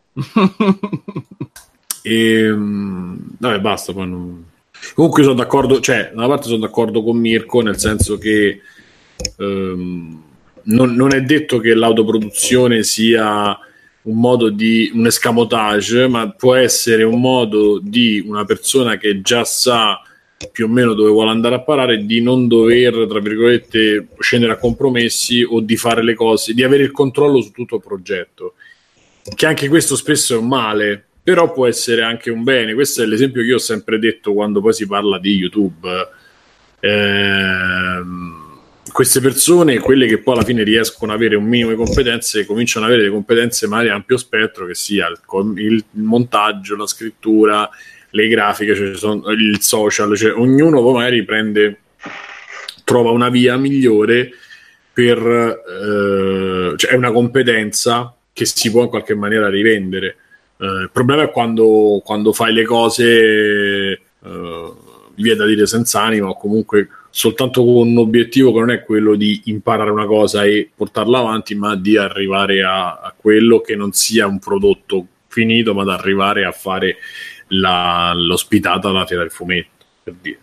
Mm. E... Adesso stava dicendo qualcosa. No, aspetta, sì, aspetta. Che... Sì, Alessio, vattene. Vabbè, vabbè. no, è perché ci ha postato Vecchisan sta roba, Young Signorino, sua moglie 34enne, ha mandato esatto. il nostro progetto in fantumi, falsa anche la storia del figlio e della clinica psichiatrica. Per Io volevo... Eh. volevo citarlo, però poi ho detto lasciamo stare. Per lui era un ah, buon consigliere, un ottimo amico, un direttore artistico e anche DJ, dato che lo accompagnavo sempre sul palco con la, musica, con la maschera sul volto. Dopo il matrimonio del suo ex assistito, però, Carcadan, suo amico e consigliere, vuole togliersi qualche sassolino dalle scarpe. E eh, vabbè. Vai, vai, Alessio. Io mi stavo inserendo nel discorso di Mirko con eh, quello che vi commentavo in chat sul fatto che oggi c'è un livello di accesso molto più semplice, più, più diffuso eh, per tantissime persone per creare qualunque cosa. E intendo semplicemente oggi con un telefono, con un tablet, con un computer puoi diventare grafico, puoi diventare scrittore, puoi diventare fotografo, basta che c'hai una macchina fotografica buona da collegarci. E questo ha generato una come dire tutta una fascia di persone che subito si possono credere sto cazzo perché semplicemente hanno un accesso a eh, una forma di comunicazione diffusissima ai social, eccetera, dove hanno subito una bolla di loro amici che gli fanno i complimenti, eccetera, e quindi eh, finiscono per credersi già scrittori, già fotografi, eccetera, sì, eccetera, ma, ma. a 15-20 anni. Questo forse è il problema maggiore, modelle, sì, sì, ma anche semplicemente scrittori. Vabbè, quello non perché perché sì, perché c'è la bolla dei social che ti circonda di persone che bene o male ti apprezzano e quindi finiranno dif- difficilmente verranno a farti critiche vere o critiche pesanti o critiche abbastanza obiettive e ragionate da chi ne capisce più di te, finiranno per dirti ah, ne capisci un filo più di me, sei bravissimo, eh, dovrebbero pubblicarti, dovrebbero bla bla bla questo è un po' in coda al discorso che faceva Mirko del, eh, si sono diffusi sempre di più quelli che adesso vogliono fare le loro storie, i loro prodotti eccetera. Perché mentre una volta eh, era automatico no automatico insomma finivi per fare una scuola che ti insegnava innanzitutto il mestiere imparavi la tecnica e quindi diventavi un tecnico potevi diventare creativo se avevi le competenze per farlo se avevi la genialità se avevi la fantasia per arrivare a fare quello e quindi adesso c'è una diffusione molto maggiore di tantissime persone che vorrebbero fare molto di più di quello che potranno fare o per mh, incapacità propria o per scarsità di mezzi perché magari semplicemente uno nasce in una parte del mondo dove è più difficile riuscire a farsi notare dove è più difficile avere i mezzi, la tecnologia, i soldi e mille cazzi e quindi magari quello che potrebbe diventare un nuovo grandissimo creativo non riesce e invece è pieno di tecnici stronzissimi che dovrebbero solo stare dietro la macchina da presa, solo dietro il, il server eccetera eccetera che invece riescono magari a finire davanti vuoi per la spintarella, vuoi per uh, la conoscenza e bla bla bla. Ma perché eh. alla fine il fine ultimo è il successo il, eh, la fama, i soldi, cioè non, non c'è un fine di diventare un, un, grande fotografo per dire. Cioè. Sì, certo, ma uno può anche essere spinto sinceramente dalla volontà di diventare un grande fotografo, ma non esserne in grado, solo che non se ne rendrà conto, perché comunque magari sarà circondato da una schiera di... Ma è sempre stato così, eh, pure se non c'erano i fan su internet. Sì, però dovevi faticare molto di più per emergere nel mondo reale senza i social, nell'andare alle fiere, nell'andare alle mostre, nel conoscere l'impresario, nel conoscere quello sai, che poteva lanciare, il giornalista, il critico, eccetera. Ma perché lo sai perché secondo me il problema qual è? Non è, non è solo il fatto dei social e della tua nicchia di amichetti che ti mettono i like, è il fatto che oggi, esi- dall'altra parte, non esistendo una figura eh, autorevole che ti dice funzioni, non funzioni, bene, non va bene. L'unica cosa che, a cui stanno appresso le persone che poi ti devono finanziare, produrre, assistere, eccetera, stanno appresso all'influenza che tu hai e su quello che riesci a fare. Mo un esempio stupidissimo che è sotto gli occhi di tutti, la Ferragni, che è notizia di oggi che ha tirato fuori l'acqua, la Evian edizione Ferragni, è una persona che fondamentalmente non, non, non sa fare nulla e no, però io non sono d'accordo su questo niente, anche secondo me no. per me a livello di il talento non ce l'ha eh, può darsi il talento non ce l'ha il talento per fare soldi porca troia Me, no, eh, potremmo se... dire di avere davanti agli occhi due opposti, ragazzi. La notizia di prima di Vecchisano su Young Signorino. Young Signorino, che cazzo è? Che cos- è un cantante? È una cosa. Che cos'è lui? E la Ferragni, allo stesso modo, potrei chiedermi che cos'è.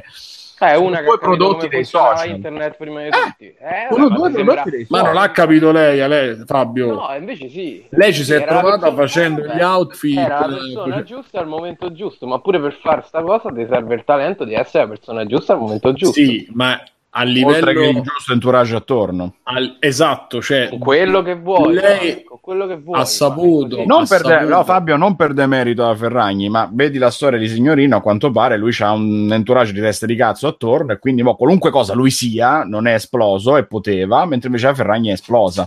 Ma sì, il, capito, il... però la Ferragni è esplosa 15 anni prima quando non esisteva sì sì sì ma io questo voglio dire che poi comunque ci deve essere una concatenazione di, di, di cose positive che ti vanno a culo ovviamente ovviamente. State a fare un po', secondo me, il discorso di Steve Jobs che era un coglione perché ha inventato tutto Bill Gates, cioè è uguale, state a fare lo stesso discorso. Invece no.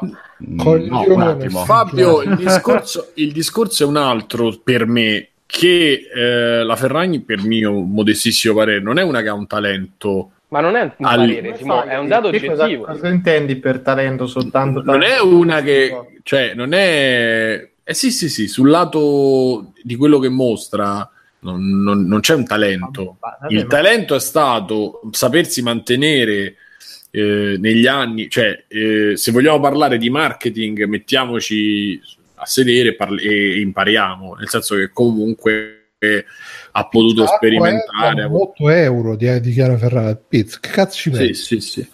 Niente. E però non è una persona, cioè non è il grande, boh, non lo so, il grande chitarrista. Vabbè, ma non è che, che, che Vabbè, Simone sta dicendo semplicemente che non ha un talento artistico, eh, non ha un talento eh, non ha... Vabbè, scusate, cioè, non è che... allora Steve Jobs non aveva talento, ritorno eh, infatti. Discorso.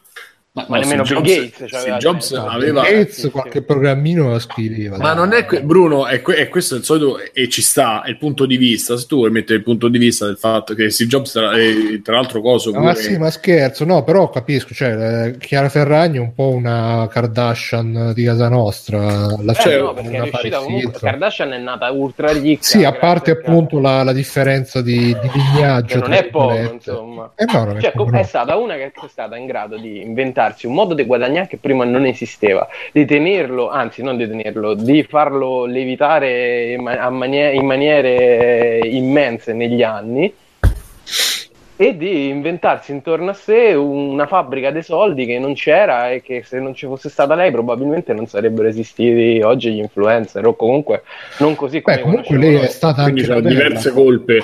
Però il, il pro... è stata anche modella qua leggo ex modella italiana quindi dai qualcosa Ma s- Ah, ok. No, vabbè, eh, io cioè, ripeto, se vogliamo cioè, parlare. La professionalità di, ce l'aveva a livello di. Se immagine, vogliamo eh. parlare del, del, sapersi vendere e il saper eh, eh, rimanere sulla cresta dell'onda, fare le scelte giuste a livello economico e di iniziative, ci posso anche stare, ma per me non riguarda quello non riguarda l'ambito del talento come appunto diciamo artistico o di, di una figura stiamo parlando di, di X Factor Vabbè, ma che senso di... c'ha a mischiare le due cose scusa scusa ma allora tipo eh, ma avete introdotto il discorso me ci sta eh. non c'ha talento no Elon Musk ci ha avuto una grande idea ma non, non sì, ma siamo nell'ambito delle idee. Eh, eh, sì, Simo, però il calciatore ha il talento di, di saper giocare, di tenere esatto, il fisico, la esatto, modella di tenere il fisico, che è, è, un talento anche quello. Il calciatore ha, eh, ha, ore e ore di allenamento, ha, fa uno sforzo... Cioè, ma... ma non stavo paragonando, io stavo dicendo all'inizio dire... che si arriva che si vuole arrivare al, alla fine di un percorso quando non ti dovrebbe interessare la fine di un percorso ma ti dovrebbe interessare il passaggio che tu fai per arrivarci, che è quello che probabilmente la Ferragni ha fatto, che non ha fatto Young Signorino e infatti è crollato su se stesso perché si è trovato in mezzo a una cosa di cui lui non aveva neanche interesse probabilmente così tanto e poi è crollato perché... Secondo me non stai paragonando due robe, cioè non... eh, anche comunque... tra Young Signorino, cioè come fai? Una è una cosa pianificata, segue vari passi, un'altra è una cosa nata, cresciuta e finita lì. Cioè, esatto. Vabbè, ma non può. No, non stavo paragonando, stavo dicendo. Eh, sono due prodotti Ferrari... di internet allo stesso modo. Sì, però, però uno è andato Ferrari... male, uno no. Ma uno è andato male perché non aveva una base, non aveva niente. La Ferragni ha fatto tutto quel percorso che è quello che vale, che dice Mirko, per arrivare a essere, eh, ad essere a vendere niente perché vendi niente, e però lo fai, lo sai fare, e quindi se lo sai fare è come, è come la, la, cosa, la genialità degli autori della, della cosa, come si chiama, della um, Maria De Filippi, no? Maria De Filippi è una che uh, ha un clan, un, clan, un clan, di autori, un gruppo di autori oh, geniale, eh, ha trovato la chiave per eh, arrivare a un sacco di persone, per arrivarci in una certa maniera, eccetera, e quindi è una, da quel punto di vista, è bravissima, cioè niente da dire. Eh, senza nessun problema, io lo ammetto questo, però alla fine per me tra lei e il chitarrista che suona, uh, che cazzo ne so, alla stazione Termini e che fa 50 euro messi male al giorno e non c'ha dove dormire, io preferisco il chitarrista per eh, quello. Vabbè, è come che... paragonare so, una matriciana a un ferramenta, cioè proprio non c'entra proprio nulla. È... Ma io stavo facendo un altro. Cioè, 50 euro al giorno, buttare via, fai il chitarrista. Se non c'hai da dormire, sì, però voglio dire Uh, io sto facendo un discorso di cui ho perso completamente il filo. Eh, esatto. e, questo, e, questo, potrebbe essere il titolo della puntata. Però parlando della Ferragni e, e rispondendo all'obiezione di Fabio, per me sono due ambiti diversi in cui appunto non, non eh, per me non ha uno è un genio, cioè a Ferragni nel suo ambito, e l'altro suona a stazione Termini. E eh, va bene. è così purtroppo. No, vabbè, comunque per, per diciamo io non, non, la conosco la Ferragni onestamente, però così per quello che sto, per quel poco che ne so, magari possiamo dire che a differenza di tante, perché sono tanti alla fine che ci provano a fare la Ferragni, a fare le star su Instagram, sui social, eccetera, eccetera. E evidentemente lei avrà qualcosa in più se è riuscita sì, ad arrivare. È stata prima. No, cioè, ma... l'ha inventata lei sta cosa. In tanti casi, appunto, l'essere arrivati per primi aiuta come, beh, come youtuber in generale, no? Pensa a Yotobi, Yotobi. sì, quelli che sono arrivati all'inizio. Eh, semplicemente quelli che sono partiti per primi avevano un naturale vantaggio sugli altri in termini di follower e quindi di numeri che all'inizio venivano utilizzati per vendersi alle varie marche. Ah, venite a pubblicizzare, fatevi pubblicizzare. No, ma infatti, Fabio stai, comunque stai diventando un'arida persona, Fabio. No, no, ma ormai Fabio sono i soldi. Ricor- cioè, per esempio, io Toby, il vantaggio non è solo a livello dei numeri, è pure a livello di essersi messo in gioco, aver inventato una cosa quando non c'era, che non è una cosa da poco. Sì, ma è, è, è un vantaggio l'essere arrivato per primo, perché sei sì, il primo ad avere l'idea e sei il primo ad applicarla. È proprio un vantaggio di saper vedere il mondo come andrà. Poi può essere culo o può essere... A me, può essere culo, scusami, però comprarmi, comprarmi, il like e andare da Moschino a dire se io ti faccio la foto tu mi dai 200.000 euro, onestamente a me non mi sembra questa cosa grandissima rispetto... Il like. Eh, non solo la Ferragni, ma anche altri è uscito fuori che hanno un giro di like comprati, c'è un giro di views comprate, eh, però che aiuta molto che, sui, che sui Ferragni, social, Dicevano che la Ferragni era quella che, che era meno, tra virgolette, colpevole di sta cosa, Vai. invece ci sono altre che... Certo, certo, però dico, da quello rispetto a uno che prova a scriversi spettacoli, a, a mandarli oh, in giro, eccetera, io gli do un altro tipo di valenza, cioè lei dovrebbe occuparsi di spingere altre persone magari dove mai? vede del talento. Ma perché? No, dico, ma, perché? ma mica X Factor, eh, cioè, non, non, riesco proprio a capire che discorso è il tuo.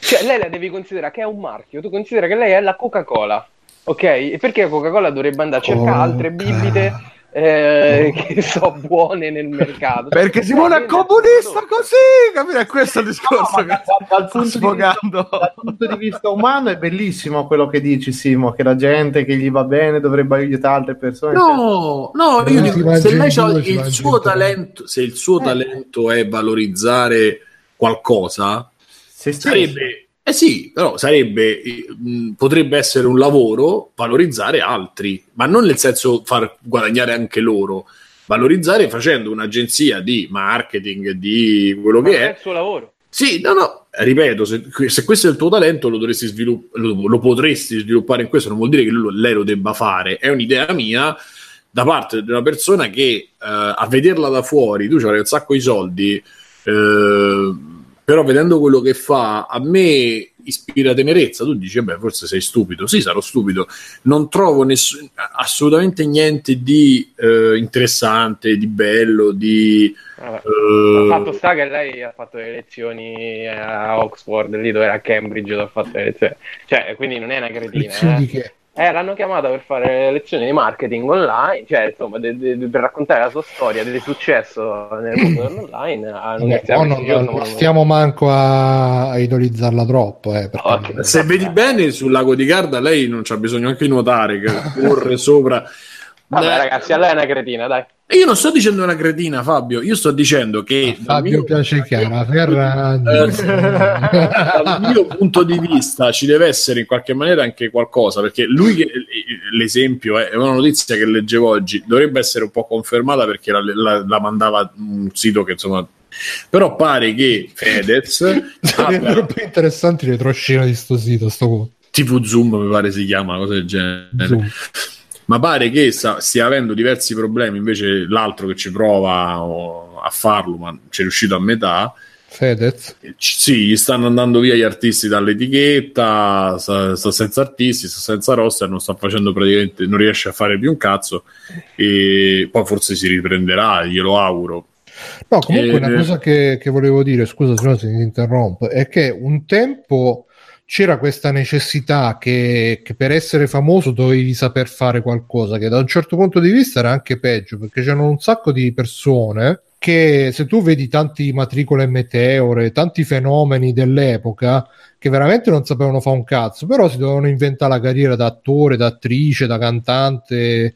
Questa almeno dice io voglio fare il personaggio e basta non Ragazzi, è che si ma lei si è inventata qualcosa, io non, non, non vi capisco. No, no, cioè... Fabio, aspetta, aspetta, quello che intendo io è che un tempo dovevi inventarti che non eri solo il personaggio come può essere la Ferragni. Ma lei non è brand... solo un personaggio, Bru. Eh, che altro è? Cioè, de- cioè, è un brand, non è solo un personaggio, cioè lei ha i suoi Sì, ma un brand di che cosa? Fa il vestiario. Scusa, allora, sì. scusate, ma se dom- domani eh, Free Playing fa i botti, no? che diventate iper famosi e vi, vi danno 10 miliardi di euro, e poi la gente dice, vabbè, questi cose diventati famosi non sanno fa un cazzo. Invece no, perché dietro è una puntata di free play. No, no, invece sì. Vabbè, cioè, invece sì, voi nel vostro caso. Sì, Fabio, Però, comunque, comunque eh, che... segui il discorso, fa. Non, non, stavo dicendo che lei non sa fare un cazzo, stavo dicendo che comunque non sa fare, tra virgolette, quelle robe tradizionali del mondo dello spettacolo che possono essere l'attore, il cantante, il presentatore, to' o l'intrattenitore comico, quello là, mentre un tempo eh, per fare, per diventare tra virgolette Chiara Ferragni o chi per lì, comunque non potevi diventare, che ne so, Lorella Cuccarini era una ballerina, per dire, tutti la ricordano, ah, Lorella Cuccarini è la ballerina, quell'altra che ha fatto, ha fatto il disco, è anche cantante, Ambra è diventata, vabbè, Ambra magari è pure brava a fare l'attrice, però è, è per dire che ha comunque un tempo eh, beh, bisognava, tra virgolette, inventarsi una carriera perché non potevi andare là e dire oh, so, so Chiara Ferragni e, e c'è il brand, dovevi dire so Chiara Ferragni e so cantante, ballerina, attrice. Ma, ma è che so, no, Bruno, ma il discorso c'è fila nel senso che quello che fa Fabio ha il suo senso, però io non, non riesco a dargli un, una valenza, gli do rispetto, eh, è, è come cioè, come nel mondo dei videogiochi Rami Ismail che, che non fa un cazzo, sta sempre a parlare di ma che cazzo vuoi? E infatti, come le celebrità, l'unica notizia di rilievo ultimamente è che si è lasciato con la ragazza. Dico solo questo. No, ma cioè io nell'ambito in cui stavo, nell'ambito, nell'ambito di, di, cioè la cosa di cui stavo parlando io non era ehm, cioè, era legata, no, era legata a una... che promuove gli altri, quindi anche della tua parrocchia, diciamo. Ma vabbè, eh, quello che dico io è che non, non, ha una competenza appunto artistica da me, cioè quando fa la foto su, su Instagram, specialmente gli ultimi 4-5 anni, non è che lì c'è un saper fare, c'è un saper mettere il product placement, c'è saper, fa un accordo in precedenza e poi ne ricavi i frutti perché sai il potenziale di quello che è eh... Non è che ci sei nata, capito? Cioè, ci sei arrivata ad avere quel potere. Ma certo, ma arrivare a avere quel potere è il tuo talento.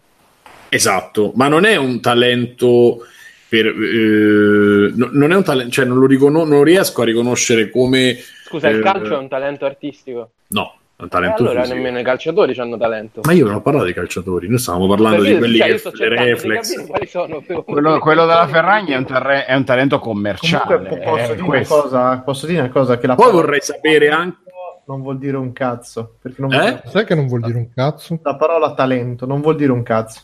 Perché non no, è, perché dopo c'è il lavoro. Divino, esatto. Non è niente, è una serie di, di, movimenti, di mosse e di trovarti nel posto giusto al momento giusto. Esatto. Allora... poi magari che sta cosa del talento sia una faccenda che ti rende più facile imparare, cercare certe robe mh, mm, è un'attitudine, ma talento è la, la, cosa che siamo convinti che la gente ha il talento, cioè cosa è una cazzata. Beh, Mirko, scusami, però se tu sei portato per il disegno non vuol, non dire, che farà il disegno, non vuol dire che farà il disegnatore, però si parte da una base di uno che disegna. No, Poi vuole, quello che c'è no, dopo vuole, vuole, semplicemente dire che fai leggermente meno fatica in certi ambiti di eh, però dopo ci vuole un bucio di culo per capire. Io questo lo riconosco. Beh, insomma, quello che dicevi tu, io lo, lo, lo sposo in toto, cioè tu quando fai un progetto e fai un lavoro e provi a fare, provi a fare una cosa che vuoi diventi il tuo lavoro, che vuoi che diventi il tuo lavoro, e devi fare tutti i passaggi, dal disegno al fare, che ne so, contrattare con la, la, la casa editrice, eh, sceglierti chi ti colora, eccetera, eccetera. E quello è, io sono d'accordo con questo,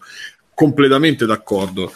E, ehm, quello che eh, stavo dicendo è che ehm, eh, nel, ripeto, nell'ambito artistico, quindi si parlava di reflex, di scrittori di, di questo, le cose, cioè, eh, ti puoi improvvisare, però alla fine se c'hai qualcosa da dire, magari puoi arrivare, cioè c'è anche qualcosa in più, o qualcosa da dire che può essere anche eh, una cosa minima, però c'è, c'è un qualcosa, ti esprimi in qualche maniera. Era, secondo me, una foto del figlio di, di, da Ferragni o dei Fedez o di lei semplicemente non, non, mi niente, cioè non mi dà niente, mi dà soltanto pubblicità, che è un altro ambito che ci può stare, che io posso, posso rispettare, posso dire è stata bravissima, che ti pare, ma non è lo stesso ambito di vedere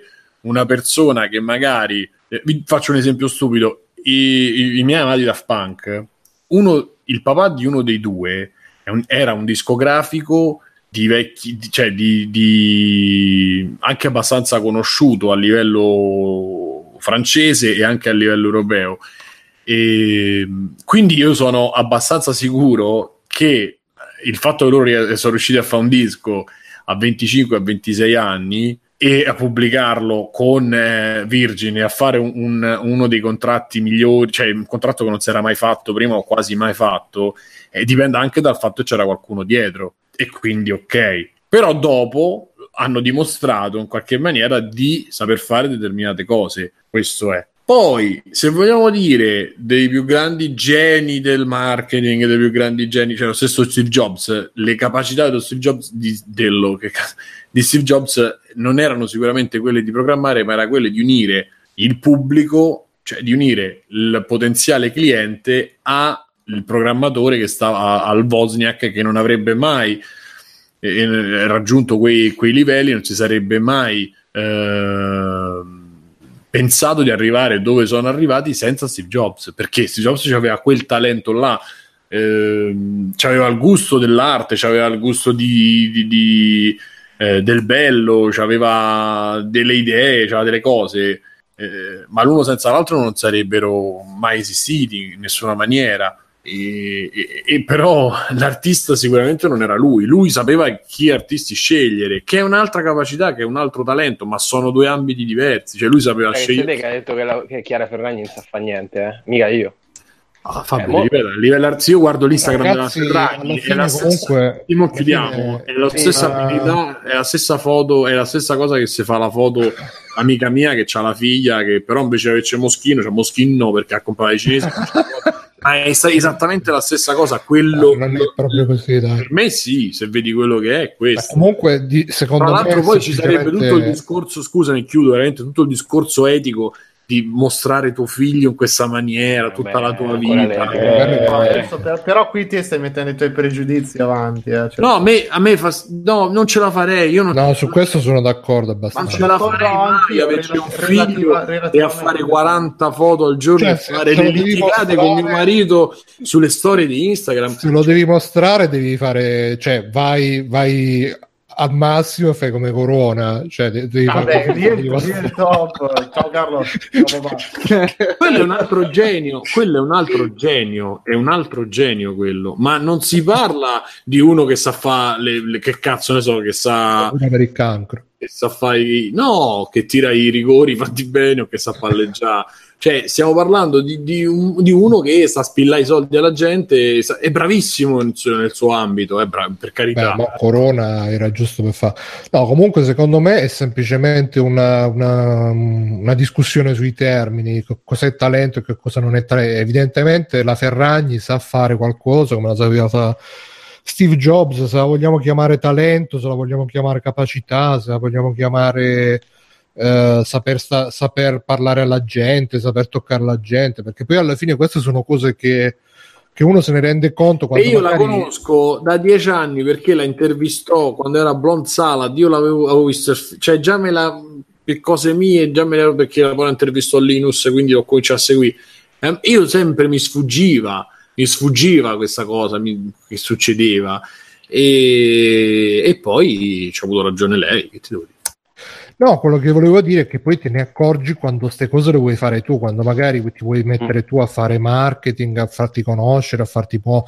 Capisci che non è come, come dici tu, Simone, che basta che mi faccia la foto con la, con la borsa, ci vuole tutto un lavoro dietro. No, oh, io parlavo, no, scusami, parlavo della valenza della foto. L'atto in Chiaro sé, che la, la, il talento riesce a sfruttarla in una certa maniera e, e, e l'amica mia non la sfrutta e ha 5 like dei soliti. Chiaro, chiaro questo. L'atto in sé è sicuramente sicuramente è facile fare, fare quello lì, però e poi ricollegandomi anche a quello che dicevo prima, cioè mh, magari avesse fatto meglio Fedez a non far finta di fare cantante, a fare solo il personaggio come la moglie, che non, uh, che non il contrario. Per, per, per, dire quello che facevo prima di gente che si inventa delle carriere, non so adesso come Fedez come cantante, ma immagino che, che al di là del personaggio non ci sia molta sostanza. Là poi magari è un grande lui, rapper. Eh, no, lui si è perso, lui aveva iniziato molto bene, poi si è perso perché vogliono fare tutti i Ferragni adesso e lui proprio è l'emblema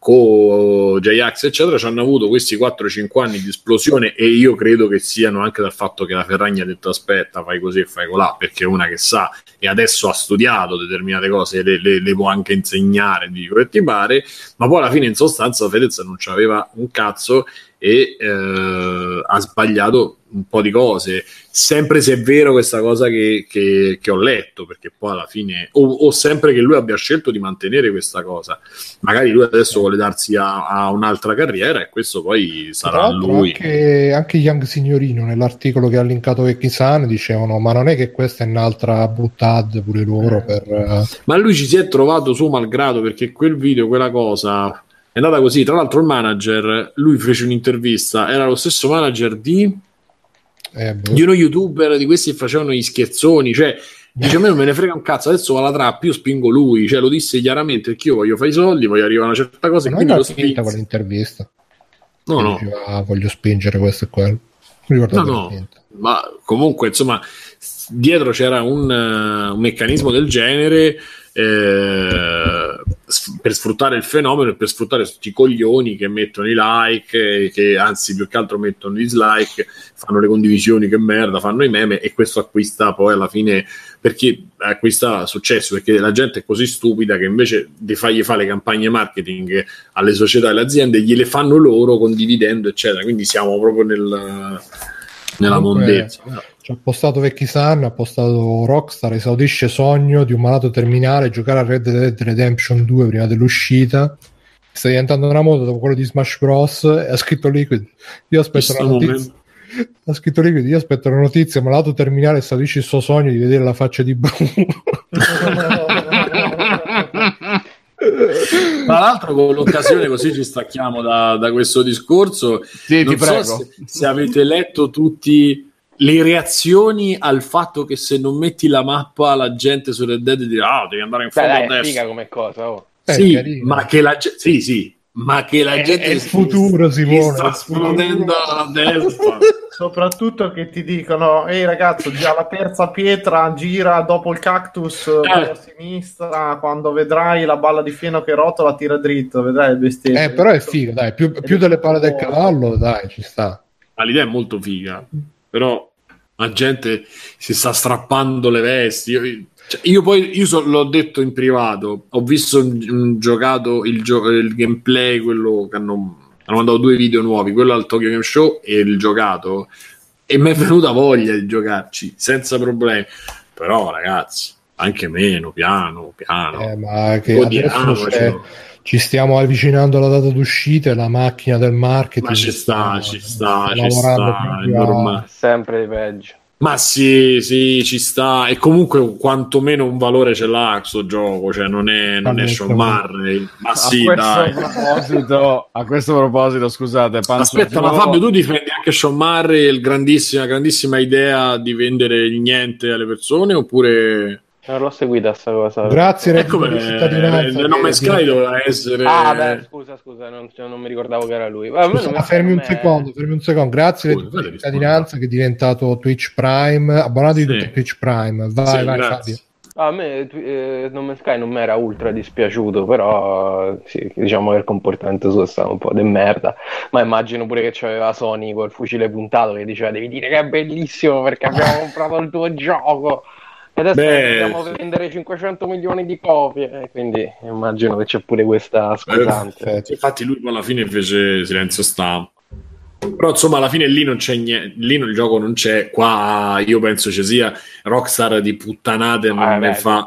Eh, eh, ma no, io sono d'accordo, puttanate non ne fa, insomma. E poi comunque il fatto che sia solo per con nuove console, cioè se lo vedete ragazzi, io ho visto col televisore, ho messo l'HD, il trailer, eccetera, eh, bello, è bello, bello, bello eh, cioè niente, niente da Però dire. Il problema bisognerà vedere il gioco in sé momento per momento come sarà, perché i giochi Rockstar hanno questo difetto che li vedi e ti sembrano bellissimi, però poi eh, se il gioco si, si, riduce che vai in giro in macchina e senti il tizio che ti parla a fianco, oppure che vai in giro in macchina è un problema secondo me. Eh vabbè, vai in giro a cavallo, eh, cioè eh, per me il, il top de, di quel tipo di gioco là rimane sempre Sleeping Dogs perché comunque era divertente guidare, era divertente andare in giro, era divertente fare ammazzate, era divertente tutto. I GTA purtroppo hanno sta cosa che sono veramente pesanti a un certo punto. Ah, io non credo che cambierà tanto la formula, quindi, eh, quindi... se ti piace, ti piace, se no...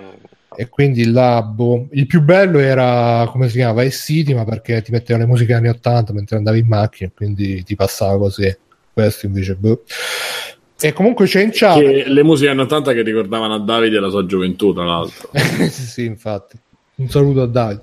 No, c'è in chat c'è uh, Gogul che dice: Prima che stacchiate, voglio un commento di Mirko al trailer di 5 minuti di Aquaman. Che tra l'altro è uscito pure il film completo di Aquaman. che quello penso che dice lui. Ah, ok. Sì, che dura talmente tanto sto trailer che c'è veramente tutto il film. Ma che problema c'ha la DC? No, ma in, in, realtà secondo me questo eh, potrebbe essere c'è la DC e c'è il vero botto grosso perché per fare un trailer di 5 minuti così che è una roba proprio assurda vuol dire che ci credono veramente tanto. Io dici... Eh sì, perché secondo me condividono il reparto marketing con Nintendo. Io sono sempre quell'idea lì. Normalmente questo, meno fai vedere e più ti vergogni, perché non è vero che hai per ove, ma in realtà è perché si coso. Qui si vede che hanno puntato alto, io non lo so adesso. Le parti lui sono imbarazzanti secondo me, con le battutine una dietro l'altra, quando vuole pisciare sopra il meccanismo per trovare Atlantide, è buona roba proprio terribile. Però lo, cioè, mi, mi, è sembrato in un paio di scene quasi epico. Non vorrei sbilanciare, sarà una cagata, eh, perché sarà una cagata sicuro. Però... Ma qual è la storia di Aquaman? Spiegatemi. Ma lui è il figlio di un marinaio e di una regina d'Atlantis. È praticamente Thor della DC. Eh, Solo sì. che invece Solo di essere figlio di Asgard è d'Atlantis. Ma lui può respirare fuori dall'acqua, sì. Eh beh sì, pensa che bello. che ne so. Quando esce fuori dall'acqua fate no, è praticamente la sirenetta. Era. Eh, no. Sì, le scene sott'acqua secondo me saranno sempre un po' bruttarelle, però boh, non lo so. Diciamo, Bene. Sicuramente non andrò a vederlo al cinema. Sì, va che a me mi sa che mi tocca andare a vedere Venom perché Ilaria ha detto c'è Tomardi allora mm. chiudi gli occhi Ragazzi, e sentiti solo a proposito di qualità artistica che prima non sono riuscito a, a intervenire il nostro Panzo Joe ci ha condiviso la classifica europea di vendita aggiornata a questa settimana e nel Regno Unito c'è un'anomalia che io voglio segnalare per, eh, per Simone e Fabio. Aia, aia. Abbiamo primo posto FIFA 19 scusate Aquaman aspetta Ale Ehi. Liquid 201 dice eh, eh, Aquaman è la storia di un uomo che viene morto da una bottiglietta d'acqua della Ferragna e che sta in potere Grazie, Liquid. Vabbè, FIFA 19, Assassin's Creed Odyssey, Forza Horizon 4, fin qui tutto bene, Marvel Spider-Man e grazie. Quinto posto Super Mario Party per Switch. Sesto posto Shadow of the Tomb Raider, settimo Tekken 7, ottavo posto i remake che non sanno fare, Crash Bandicoot Insane Trilogy mia, che è ancora all'ottavo posto dopo un anno e mezzo. Ma gli inglesi non hanno mai brillato per stile. Vorrei spiegarvi solo che Media Molecule è inglese. Beh, Simo, Simo, per favore. Eh. La classifica francese sono solo FIFA 19 i primi tre posti. Allora giusto, vuol dire che i francesi hanno...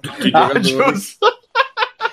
In Italia però vince Spider-Man addirittura. Eh, ma l'Italia non è aggiornata la classifica di poi terzo posto di 2K in Italia. Ma che cazzo sono giochi basket in Eh, perché la classifica di tre settimane fa, bro, al quinto posto c'è PES. Sì, ho capito, ma al quarto eh, posto Shadow of the Tomb Raider. è ancora uscito. Ah, no, Shadow of the Tomb Raider ci sta, pensavo che era Shadow Mordor. Bruno, fai tipo sgarbi quotidiani con le classifiche, ti vedo proprio mm. Ma che cazzo vi giocate, figli di puttana? pensa quando esce Spiro, pensa quando esce Spiro. Capito? teniamo in classifica. Esce quando esce Spiro. Cioè, cioè, la classifica dei Rimini, cioè Romagna, cioè proprio... al nono posto la Squacquerone Edition. Ma... Al nono posto c'è The Last of Us Remastered in Italia. Eh. Però... Non c'è un presenza No, no, quella, in realtà quella te la spiego io, è perché è andato nei PlayStation Hits a 15 euro e quindi ha avuto una seconda ah, vita okay, con tutti okay. quelli che l'hanno ricomprato adesso a prezzo budget. Non è stato perché ne stavamo parlando noi nel canale audio per, per la trecentesima volta. Ma secondo me ha avuto la sua spinta anche. Questo cazzo di fatto delle casse, le... ragazzi attenzione quando, quando giocate al The Last of Us che appena iniziate subito dovete scostare sposta le casse, le scale, scalette, state attenti che è tutto così. No? Potremmo fare altre 7-8 ore sul The Last of Us, ma io eviterei. Sì, sì, Sulle scalette soprattutto. Eviterei, eviterei. Eh, Mirko, dacci l'ex credit. Va. In Germania comunque giocano a Madden. Ce lo fanno. No, a Madden no. NFL, cioè che che cosa è poi NFL? Perché c'è questa moda adesso no, dall'Europa, no. sono una decina d'anni che so, gli europei sono deficienti, si cominciano, vediamoci il basket, vediamoci il Super Bowl, vediamoci l'hockey, è tutta la roba americana del cazzo, no, è che palle. Però che figata. C'è la Virtus, vedete una bella Virtus sai che figato sarebbe se arrivasse il football americano qua in Italia? Cioè, tu rimani. Uh, mamma mia. Cioè, de, tutti, tutti, gli ultra, magari con, con, i caschetti e cose che si bottano. Ma 70 ore di partite come i romani che mangiano. Se... Oh, no. E poi, tra l'altro, è bello nella serata del Super Bowl che fanno i trailer di distretto di polizia. il film nuovo dei Il teaser trailer di Don Matteo. e chi si esibisce poi al Pupo? Eh, sì. Beh, il tenore sarebbe un po' qui Alessandra Amoroso, questa gente qua. No. Amore capovella, se vado a capovella, che magari si buttano pure da, dal soffitto con le corde come le dica figata. Vabbè. E vabbè, extra credits, eh, fresco fresco, cioè fresco fresco, è uscito a mese, ma io l'ho visto ieri. Oh, ma avete messo una cazzo di fotta per American Vandal, Mortacci vostra? Sì, eh, sì, eh, mo me lo vedo, mo me lo vedo. Lo devi guardare, devi vedere. È una figata. E ho visto Gli Incredibili 2, non so se hai visto qualcun altro qui dentro. Ah, cazzo, ma è... c'è ancora il cinema norma. Eh, eh, qui ieri lo davano ancora. Eh, vabbè, mo. Andiamo a Senigallia, dai. E... Dai, Ale. Eh, Fabio, te l'hai visto? No, no, no. Ma poi alla fine non avete preso il caffè insieme. Ah, ormai solo no, perché non, c- non c- c'è stata un'incomprensione. che io ah. ero al cinema quando Ale passava da queste parti. Eh, mi hai non vederlo. Eh. Mi ha illuso e abbandonato così. Qui, qui mi immagino Alessio fuori al cinema con la tazzina di caffè. Con la rosa in mano. una tazza gigante. Una Vabbè, gli incredibili due. Allora, eh, parte esattamente dove era finito l'uno, tipo due minuti dopo la fine dell'uno comincia il 2. Due minuti e vent'anni dopo. Sì, no, no, in realtà per noi sono passati vent'anni, eh. per loro sono passati tre minuti. Comunque, vabbè, il film a sto giro ci racconta Come quando vado con le donne. ci racconta la solita questo cosa. È bello, questo è bello. Mm, super sono considerati fuori legge perché fanno un po' troppo casino eh, nelle loro scorribande, quindi sembra un po' Watchmen a un certo punto, per poi presentarci due personaggi, due fratelli che hanno avuto i genitori uccisi dai soliti criminali e i super non sono intervenuti, che li vogliono, tra virgolette, riabilitare agli occhi della società. Per far questo, praticamente convincono Elastigirl a diventare la rappresentante dei, dei super in giro aspetta, per il... Aspetta, aspetta, fermi tutti. Chi è che sta giocando con un joypad? Perdonatemi, so eh? Eh? Madonna, Bruno che orecchie ormai riconosce, cioè c'è gli ultrasuoni, riconosce. Eh sì, ormai Sto sono giocando il, mana- il manageriale anche che modello è. E i Fabio il manageriale di Carlo sono due persone che il manageriale della Ferragni sto giocando. E praticamente che succede? Succede che Elastigirl deve infrangere la legge, perché i super sono considerati appunto fuori legge, per riabilitarli agli occhi. Quindi devi comunque salvare della gente nonostante nessuno lo voglia. E niente, il film dura tantissimo, perché dura circa due ore, che per me è tanto. Ormai ero abituato ai cartoni animati che duravano poco, invece questo è veramente lungo.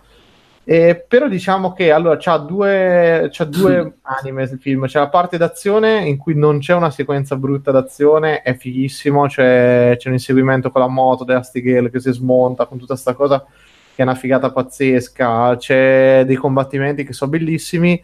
Dall'altro punto di vista, la trama è di un debole incredibile perché non è, l'hanno cercato di un pochino renderla più complicata, ma in realtà è banalissima e soprattutto nella parte finale ti presenta tutti i super degli altri paesi del mondo, quindi ce n'è uno russo, eccetera, più altri quattro, eh, soltanto che non fanno niente. Non fanno niente. In no, più... ma che ne sai, quelli oh, sono grandissimi. Hanno, no, ma proprio gli dicono: talento, non no. aprono una parola e gli dicono: Voi salvate i vostri ambasciatori. Fine. Così non si vedono più per tutto il film.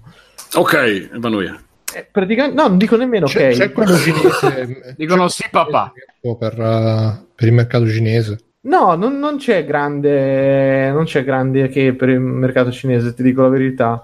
Mm. E... A parte che è doppiato in mandarino, ma è tutto a posto.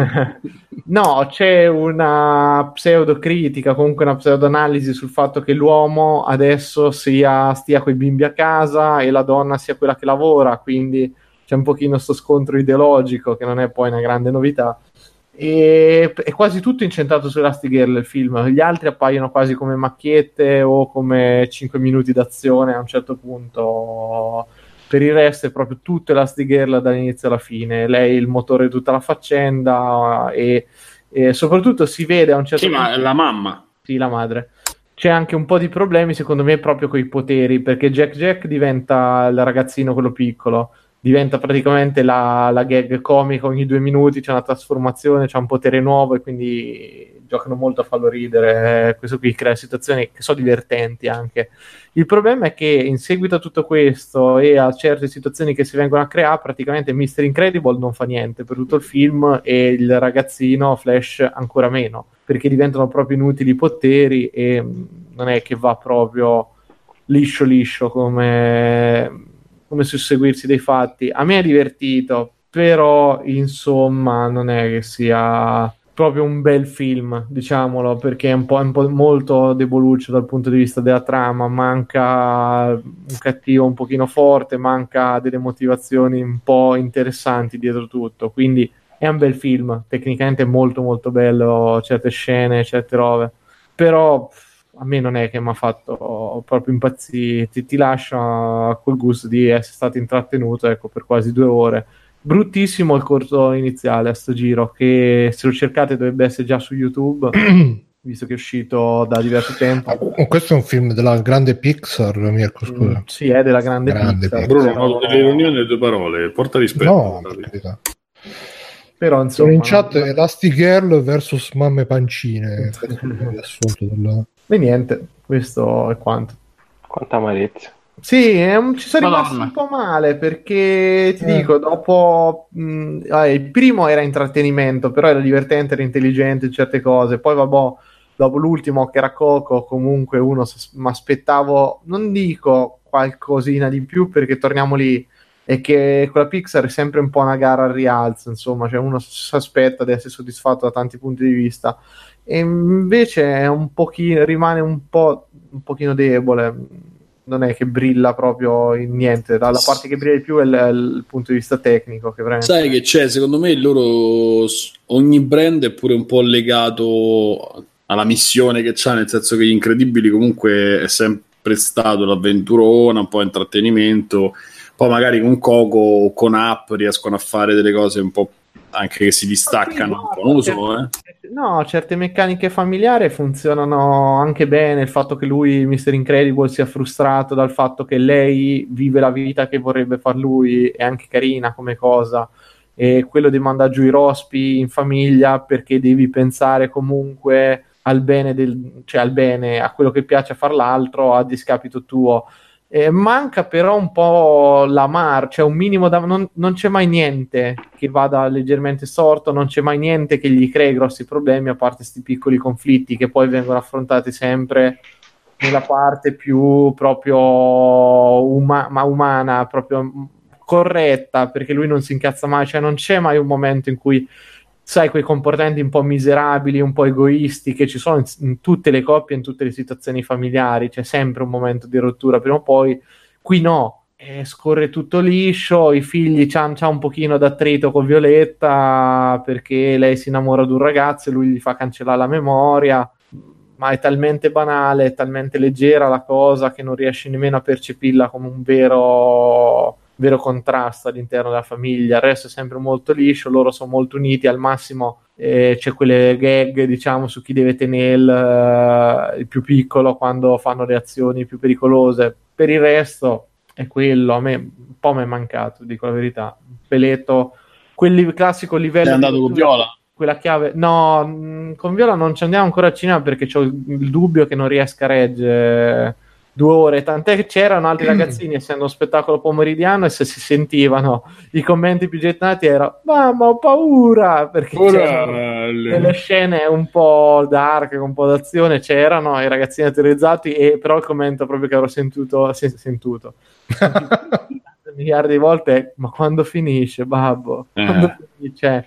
Due ore, porca Aspettiamo perché è un po' una tortura, secondo me. È perché li allevano fin da piccoli a stare azzeccati davanti a uno schermo, penso. E eh no, e invece è proprio Cazzo il contrario, Bruno. Se fosse così dovrebbero essere proprio tranquillissimi. Invece, ancora, grazie a Dio, la, la, maggior parte dei ragazzini che era in sala non ne può dopo un'ora. Eh, appunto, quella è la reazione naturale. Però portali una volta, portali due volte, portali tre volte, alla fine si abituano a stare tre ore davanti allo schermo. Oh, non lo so.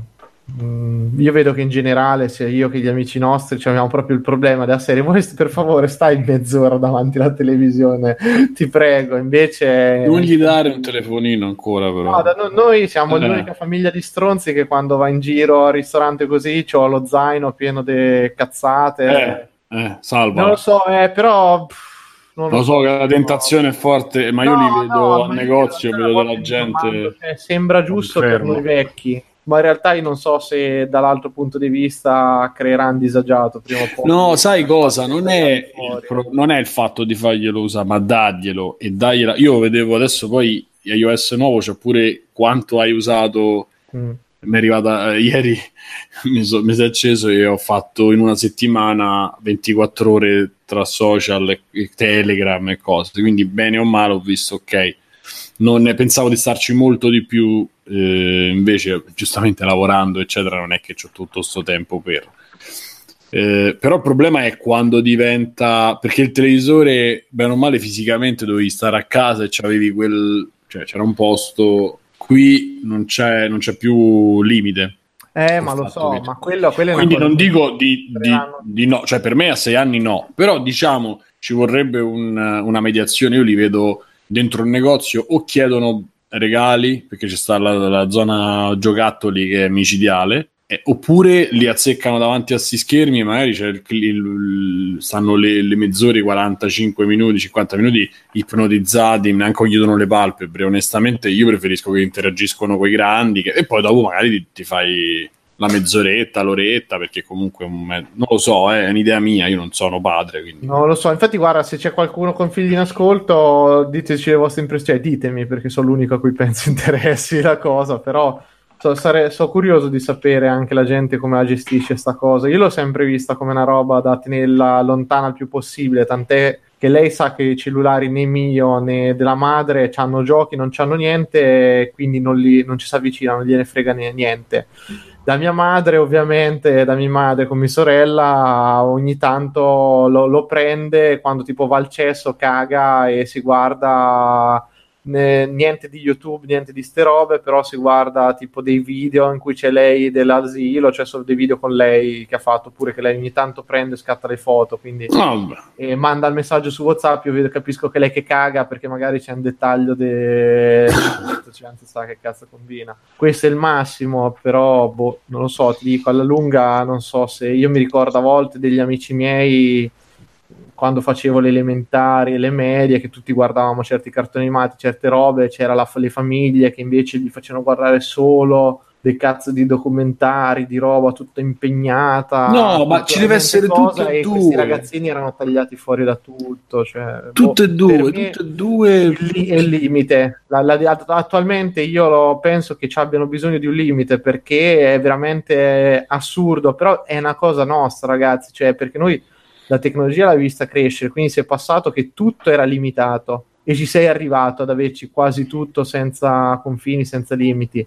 E loro invece crescono che non c'è limiti in un cazzo, perché i cartoni animati sono 24 ore al giorno, che per me sta roba è assurda e internet puoi navigare 24 ore al giorno, puoi guardare tutto 24 ore al giorno. Sta roba un po', un po' a me mi spaventa. Penso se ci fossero stati tutti sti porno quando eravamo adolescenti. Eh. No, io ero prosciugato come Nazgul. A parte che per mani, io mani però, di però io ce n'avevo abbastanza, non, non, era così, però insomma c'era. No, dai, no, ma non ti rendi... Sì, ma tu no, aspetta, tu ti stai scordando una cosa che eri limitato. Beh, dai 12 ai 15 me lo Aspetta, eri, sì, però eri limitato dal giornaletto che ti doveva magari procurare qualcuno di straforo, oppure la videocassetta che dovevi guardare la notte, nasconderla. Non ho mai visto videocassette. L'unica che ce l'avevo, ti giuro, era già, già la notte, cazzo, chi, chi, guardava i pornazzi di notte nelle videocassette sa cosa vuol dire mettere una cassetta dentro un videoregistratore che te lo mettevi e sentivi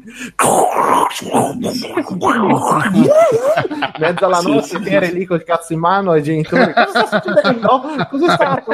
No, e sono le due di notte perché non vai a letto? no ma, ma mi sono addormentato sul divano che dovevi azzerarla prima che arrivavano dopo sei rifortunato come me che stavi in mansarda avevi tutto il tempo, sai, in cui sentivi aprire la porta di sotto, eh, così, ma cazzo, immagino chi viveva con i genitori a stanza di fianco, cazzo deve aver vissuto dei traumi. Io non ce l'avevo, avevo solo una registrazione di un 144, c'avevo il videoregistratore, l'avevo registrata eh, e ogni tanto me la rivedevo, ma di, di, di, giornaletti e cassette niente, perché eh, sì, era, qualche, era, qualche, era tutto un nascondiglio, era tutta una roba. No, io avevo una foto di Jerry Halliwell delle Spice Girl che. Sì, è, è, ancora eh, intatta. Quindi, però... quindi te imm- immagina la difficoltà nostra, adesso ti dà un, uno, scher- uno, schermo in qualsiasi posto, puoi guardarti tutto il porno che ti pare. Che no, dico, però poi dopo arrivo, io a, 15, a 16 anni mi, mi si è rotto il, il PC eh, ma il 56k il c- minchia, sì. dai, guardavi la foto pixel ti, per sega- pixel. Sì, sì, ti segavi sui pixel. Poi le salvavi. Io il ritmo della sega era il ritmo del 56k. Eh, eh, eh. ma io in verità c'avevo, sal- c'avevo la cartella salvata poi c'avevo la perversione degli hentai, quindi a, a Rinoa e a... Uh, come si chiama quella che muore lì? Iris eh, l'ho viste in tutte le posizioni. C'era il famoso porno di Dragon Ball perché vede chi si ricorda. E il Golden Boy eh, mi ricordo Pe- una... Peppo Pig aspetta dice a che età si dovrebbe dare il cellulare ai figli allora premesso che non credo che esista una cosa però ormai è diventata la, la, comunione se non mi sbaglio credo che sia intorno a 10-11 anni l'età in cui viene dato il cellulare ai ragazzini o almeno la, la maggior parte sembra sia su quell'età lì che secondo me è prestissimo perché chi cazzo devi chiamare a 10 anni? Sì, ancora super presto, ma almeno gli fai fare l'infanzia. Io mi eh, accodo eh, all'esperienza di eh, lo so, ma io mi accodo all'esperienza di Simone perché io pure sono anni e anni che faccio negozio, anni e anni di videogiochi e Lego nei negozi e mi sono sempre stranito nel vedere bambini che giocavano con i giocattoli ed erano ancora molto infantili, tra virgolette, erano bambini veri e propri e i bambini che giocavano presto con i videogiochi già li vedevi che avevano un atteggiamento diverso, più adolescenziale, tra virgolette, mh, mm, sembrano crescere a due velocità diverse. Quindi io sono sempre stato dell'idea che fargliela avere il più tardi possibile sia l'ideale. Poi certo, Ma non è che io la devi limitare cioè, i videogiochi lo, lo, cioè, lo, so che sono che vecchi di merda che siamo. Ma non è questo, è, è che ci sta che No, siamo figli a parlare di questa cosa del podcast, non era per le idee. Sì, comunque ragazzi, io cioè, la sta argomento l'abbiamo già ripetuto altre sì, 500 volte. Dai. Scusate. Basta, Senti, ma Fabio l'aveva fatto un extra credit? No, però io prima di chiuderlo volevo solo citare qua che intanto c'era Gogol che dice attento Mirko a non fare l'effetto Cap- Capitan Fantastic, quello del film. che porta la gente. Dopo devi cantare una bruttissima cover di Sweet ah, Mine. Se fai... okay. E poi no, c'è no. Gonade 4 che dice: Ma fa- fagli provare a tua figlia Head Space. Che che l'app per, per meditare. Meditazione. Eh, secondo me è una roba. Cioè, fa, fa mettere... Ma potrà pensare a una ragazzina che al massimo che pensa è porta quale bambolotto porta in giro, cioè hanno no, al di là, al di, là di quello, cioè, che, che, poi mi stava dicendo che, che gli ho detto anche in chat, ma che, che devi fare questa cosa? Diciamo, non hai capito. Ma io capisco que- quello che può, può, pensare lui, però secondo me quando è piccolo un bambino non, non lo metti a farlo a fare a fargli imparare a rilassarsi con un'app mi sembra Guarda, io adesso detto, la meditazione in verità andrebbe insegnata da ragazzini la meditazione ma no, magari lo, lo fa, glielo fa insegnare da, in un corso in qualche sì, corso, sì. a casa nostra la meditazione è questa o te calmi o arriva una cinquina in faccia subito quindi... vabbè quello io non ce ne sono metodi però quello però fargli, fargli insegnare la meditazione da un'app anche farli annoiare più di una persona, più di un uh, psicopedagogo, insomma, insomma un, un dei psicologi per bambini dicono che la noia, l'ozio, eccetera, in qualche maniera stimola pure. Eh, però sta cosa della... che ti devi far annoiare, beh, mi sembra un po' una roba da quando ero piccolo io mi annoiavo, ti andare No, vabbè, questo sì, diciamo le persone studiate. Non... Perché noi Però... vogliamo far riprovare i nostri traumi alla gente. No, sì, no, sì, ma ripeto, assolutamente no, io non... Eh, cioè, no, però, però c'è cioè, una, è una convinzione diffusa che le cose che hanno formato noi formino anche le cose, cioè che fanno questo sì. perché ti rendono uomo. No, una cazzata, il problema eh, è, troppo, è no, sempre il troppo cose, sì, c'è un momento dove tu stai a tavola con, mio, con tuo padre, con tua madre, con tuo fratello e siamo tutti a tavola, cioè a cena, che ne so, la televisione non si accende mediamente tutte le sere. Poi dopo c'è sta il momento che la vedi, cioè deve essere una cosa mediata secondo me, non deve essere una roba così, però insomma ci stiamo perdendo. Fabio, tu hai fatto ex credits? Eh vai Fabio, no, c'hai no. ex credits interessanti. Vai, vai, vai. Ce n'ho due, eh, ve li faccio tutti e due rapidi. Eh, qual- da quale parto? VR o non VR? Vai, VR. Alla VR che è più veloce di tutte e due, bellissima storia perché agli albori del PlayStation VR esce questa demo di Sony che praticamente ha tutte le applicazioncine di merda per farti vedere quali sono le potenzialità del VR e tra questi giochini ce n'è uno con questi robottini che si chiamano Astrobot eh, che è praticamente che cazzo di TV? Eh, c'è Gonate che ha scritto io non ho avuto la TV fino a 11 anni vedete voi i risultati ecco. e Mirko, Mirko, ha risposto ora che lo so domani la metto davanti alla TV stile pure Ludovico tipo Lost quando io facevano la sì, sì, sì, francia meccanica proprio. Cosa vi ha fatto Ludovico Van? vabbè ehm, dicevo tra questi qua c'era un si giochino fatto eh, con questi, con questi, robottini di merda eh, fatto tipo Super Mario quindi eh, era un platform in cui tu praticamente avevi la visuale tipo diorama ok? Quindi tu vedevi sto diorama davanti a te meraviglioso e poi era un platform molto classico. Com'è che si chiama, scusa? Eh, il, il, gioco che poi è uscito è Astrobot Rescue Mission. Mm-hmm.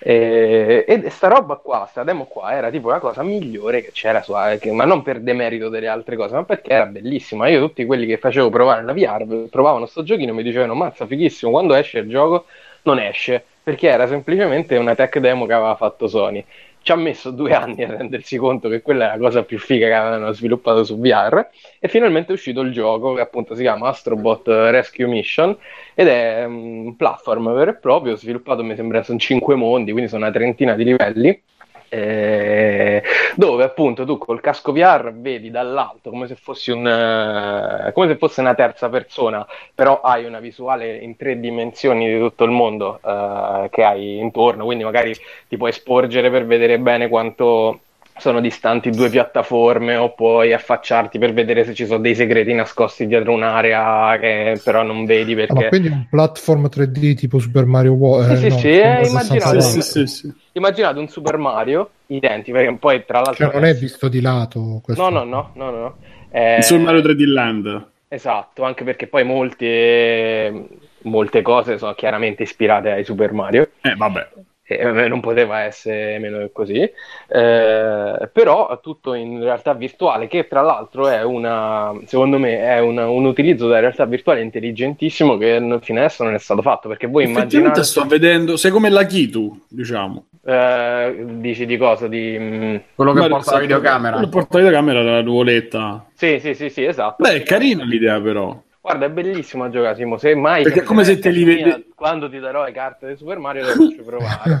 co- è come se vedessi la realtà aumentata, però molto meglio. Cioè, più o meno sì, quell'effetto. Sì, sei dentro il mondo. È come se tu eh, fossi qualcuno che segue il rosso robottino e devi salvare gli altri robottini e arriva alla fine del livello.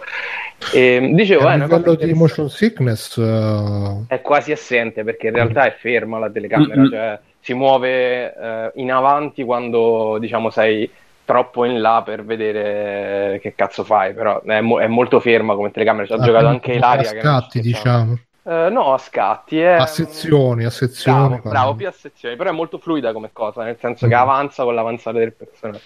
Eh, figo. E secondo me sarebbe una roba molto... In realtà con l'Oculus... Ma fate di questa cosa, sono quattro volte che dico... Scusa, vai, vai, vai.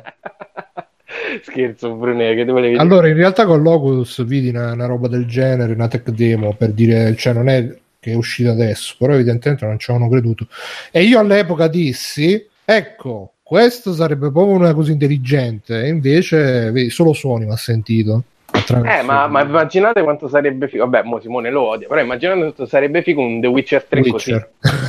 Cioè, che tu, c'hai, che tu sei nel mondo e muovi che è in realtà all'interno del mondo. Perché eh, non pensa quando si blocca tra le telecamere. Però perdonami, tra lo alla fine, vabbè, mo ci andiamo poi a incastrare, però alla fine diciamo che comunque un piccolo fallimento della VR, perché comunque è solo una maniera per immergerti un po' dove comunque il gioco è no, no, no, no, invece no, no, perché questo no. sfrutta molte caratteristiche della VR, cioè ci sono le cose nascoste dietro gli angoli che tu non potendo muovere la visuale, perché la visuale non si muove, eh, è fissa, mm. cioè tu sei un perno che ti puoi muovere col corpo, ma non puoi muovere la visuale.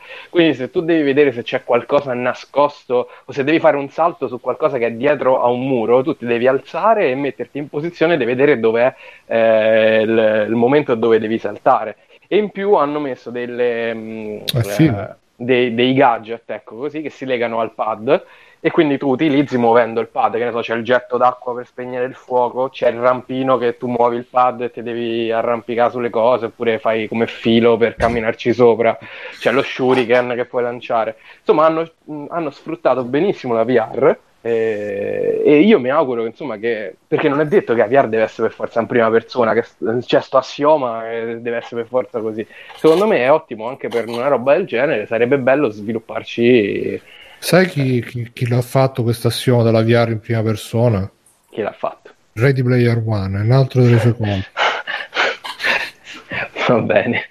E quindi bello, se avete la VR andate, prendetelo, costa un pochino perché mi sembra che costa 39 euro, però è un gioco a tutti gli effetti perché uh, ha i suoi 30 livelli, ha i livelli bonus, ha varie cose da prendere all'interno, insomma dura le sue penso 6 ore, 6 orette, insomma.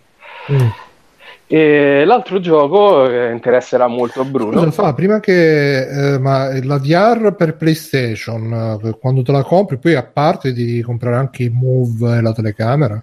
La telecamera sì, però penso che ormai vendano praticamente i pacchi solo pure con la telecamera perché e invece eh... nella, nel caschetto trovi anche i move? O... No, no, non, non li trovi, però per esempio in questo caso non servono, perché non servono per tutti i giochi. Per esempio in questo caso non, non servono i move, non, non si gioca. Però immagino che ce ne siano diversi di giochi che c'è bisogno sì, di sì. move, telecamera. Mm, però se non sbaglio, nel caso in cui servano i move, eh, ti è sempre data la possibilità di giocare anche col pad.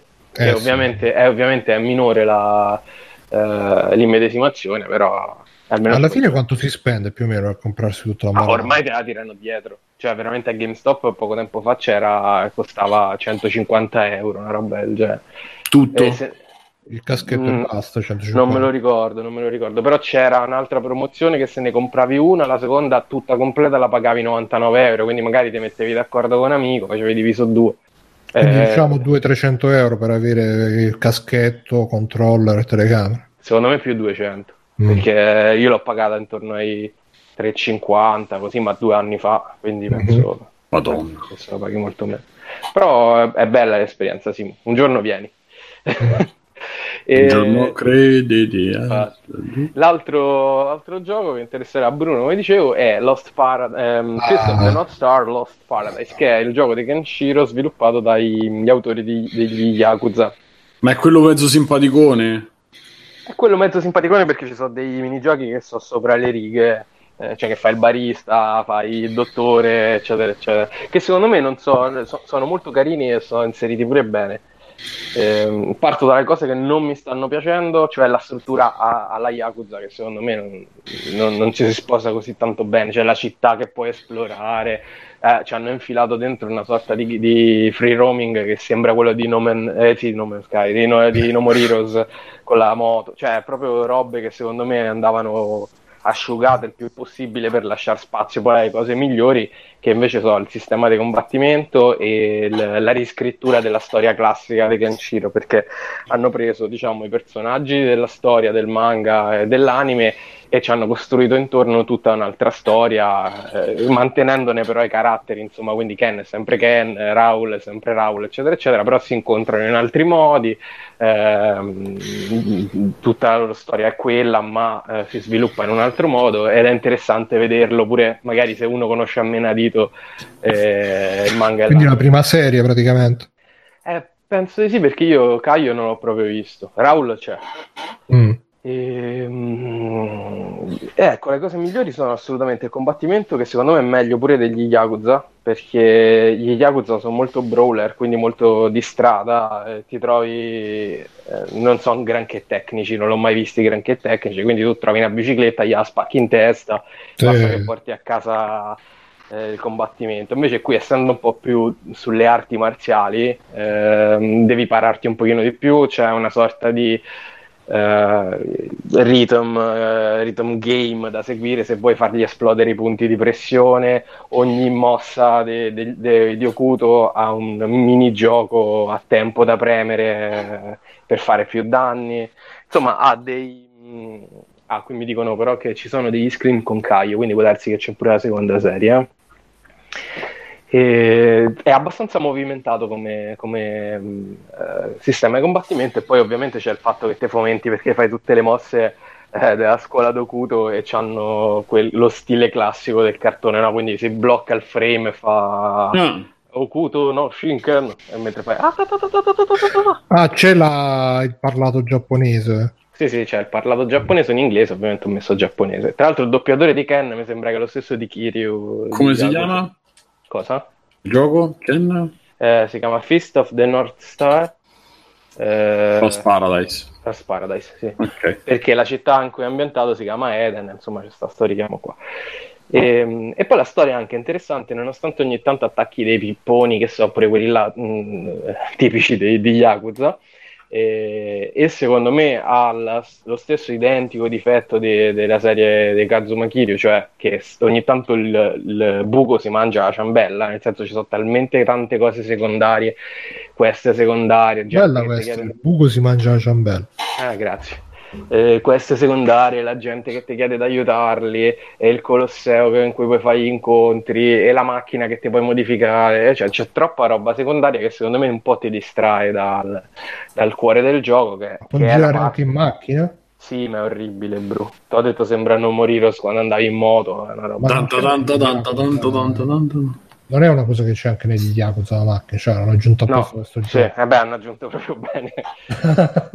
c'è sta distesa, fa un po' il Mad Max, c'è sta questa distesa mega immensa e ogni tanto i nemici ti vengono addosso e, ti, devi fare il combattimento, però è proprio brutto, proprio buttato io lì. Sto cercando Caio e non non lo trovo sto screen con Caio. Eh, io non l'ho, nel gioco non l'ho visto, ho visto fino adesso hanno fatto tutto, perché poi alcune parti sono effettivamente riprese dall'anime, no? Quindi lui, eh, Toki lo incontra nella prigione, Cassandra, c'è Rei che pensa che lui ha rapito la sorella, quindi fanno lo scontro, ho fatto ieri lo scontro tra Rei e Ken, è fighissimo. Ah, com'è?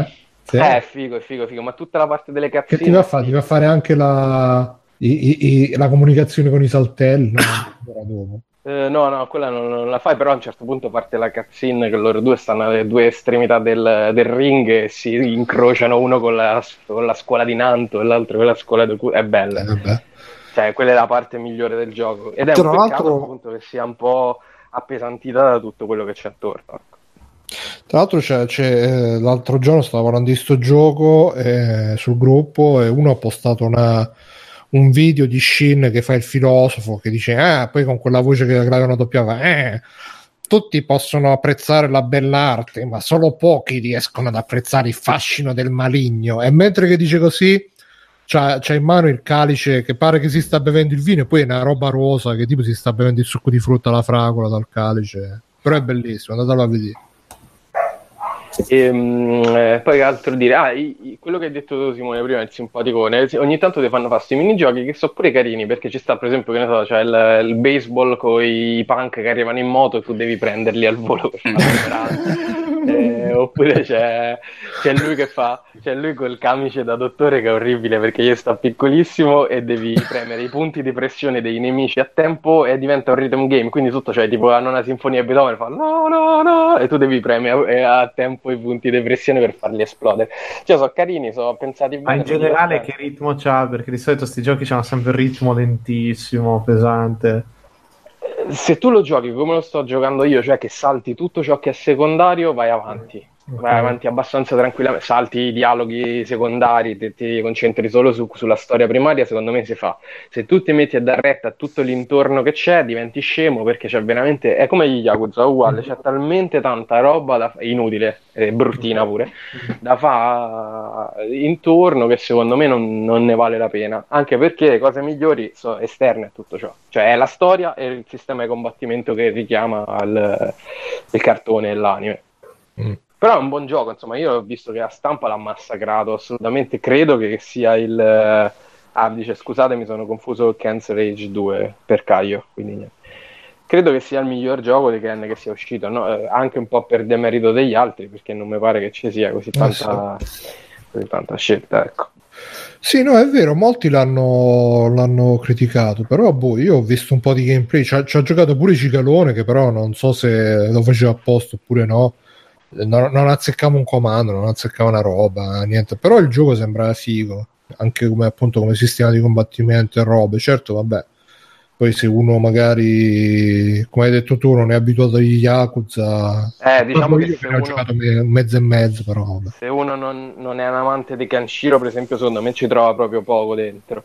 E, poi io non è che sia un amante che conosco la storia a menadito, però mi piace molto il personaggio, il modo in cui è portato avanti, le battute storiche, no? quindi ogni mossa, oh ma è uomo Shinderu, e quello esplode. e, ecco, un'altra cosa che, che, comincia a pesarmi un sacco sono questi skill tree infiniti, dei punti su punti. Qui addirittura c'hai 5 tipi di punti diversi da, da distribuire in 5 skill tree. E, diventa un lavoro veramente. Preferirei, preferirei giochi molto più asciutti pure da questo punto di vista, però amen. amen. Va bene.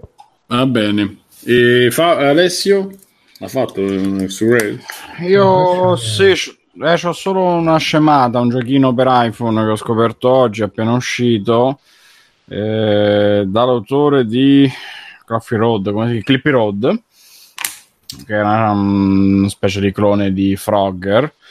Questo giochino nuovo si chiama Piffle. E... Clippy Road è quello che è andato sull'Apple sull'Apple TV Crossy Road sì, sì, Crossy Road come cazzo si chiama ragazzi scusate mi stavo rimanendo nel sonno eh, questo nuovo si chiama Piffle ed è un incrocio fra Scusa, come si scrive? Piffle Piffle, Piffle. Piffle. Okay è praticamente un incrocio fra Angry Birds e Puzzle Bubble perché praticamente c'è la solita struttura. Mi sembrava di Pasolini, pensa che... Beh, eh, te lo ricordi? Grande Pasolini. È un incrocio tra Puzzle Bubble e Pasolini, sarebbe il, il pot box perfetto. Che sarebbe meraviglioso cercare di immaginare come farlo. Comunque, c'è la solita struttura da free to play con la mappa, con i vari livelli, ogni livello c'è da superare il punteggio massimo che tira le tre stellette, solite cose, insomma, niente di, di nuovo. Il gioco in sé praticamente è una schermata eh, con diversi cubettini che man mano diventano altri oggetti, diventano... Mm, sono tutti cubettini da distruggere, man mano diventa più complesso distruggerli, semplicemente puntando e tirando questi gattini che vanno a scontrarcisi contro, rimbalzando, per cui come succedeva con Puzzle Bubble bisogna prendere la mira il più correttamente possibile, cercare di giocare di sponda come se stessi giocando a biliardino, per cercare di fare più rimbalzi possibile, perché più, fa- più rimbalzi si fanno e più punti si prendono e quindi si può mirare al, all'high score. E, e, niente, il gioco è tutto qui, ci sono i soliti sistemi di vite per cui dopo un po' si riscarica, si ricarica, oppure bisogna comprare con eh, soldi veri la moneta di gioco per andare avanti. Io fino adesso devo dire che ho fatto la prima cinquantina di livelli, ci ho giocato oggi per passatempo perché volevo una roba così scema eh, senza nessun problema, mettendomici ogni tanto, ogni tanto aspettavo senza problemi. Eh, non vedo il motivo di comprarlo se non per togliere la pubblicità che ogni tanto appare, che rompe un po' il cazzo, ma dopo 5 secondi te la fa togliere. E niente, lo consiglio come passatempo scemo. E volevo spendere invece due parole in più ancora in aggiunta sulla seconda stagione di American Vandal che ho finito di vedere oggi e che aveva consigliato il maestro settimana scorsa incarando tantissimo la dose sul fatto che nel finale si rivela eh, un qualcosa di molto più serio e maturo di quello che dava a vedere, perché la prima stagione era, mm, per, mi, per quello che mi ricordo, fondamentalmente solo una presa in giro, un parodiare i documentari su, sull'assassino e cose del genere, no? Mentre invece la seconda... Beh, insomma, eh, non era proprio così, era prima.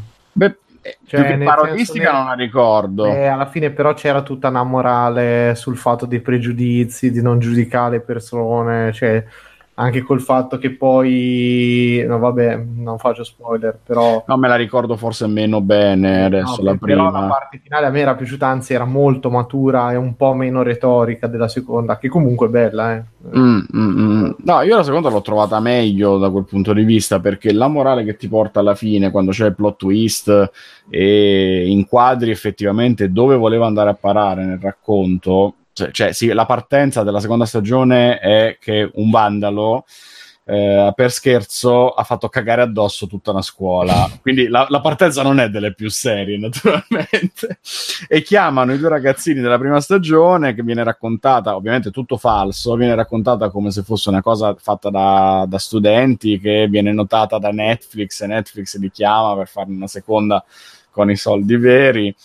Eh, in tutto questo parodiare i documentari su crimini insoluti, eccetera, eccetera, eh, si arriva poi a una risoluzione che, spoiler se qualcuno non volesse sapere niente, va a criticare aspramente il comportamento, il, il comportamento, scusate, più che altro il legame che hanno i giovani adolescenti, quello che facciamo prima, eh, con la tecnologia e con la seconda vita che le persone hanno oggigiorno con i social, quindi con tutta la vita virtuale, il mettersi in vetrina, il selezionare che cosa si vuole far sapere di sé attraverso Facebook, Instagram e Twitter, eccetera, eccetera.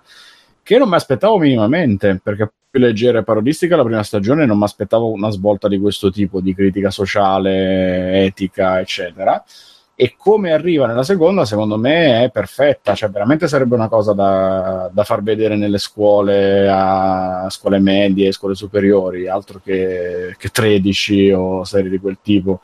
Eh, perché questa arriva veramente a muso duro nel farti vedere come sono finte le percezioni che hai uno perché sei adolescente e due perché devi filtrare tutto attraverso quello che è l'immagine di te che, hai, che dai sui social e quanto sia facile cascare nel tranello di un malintenzionato, di uno che ti trolla, che ti si diverte alle tue spalle, eccetera, eccetera. Quindi veramente consigliatissima. È su, è su Netflix, eh, American Banda stagione 2. Basta. No, no. Bravo. Ok, allora chiudo velocemente io.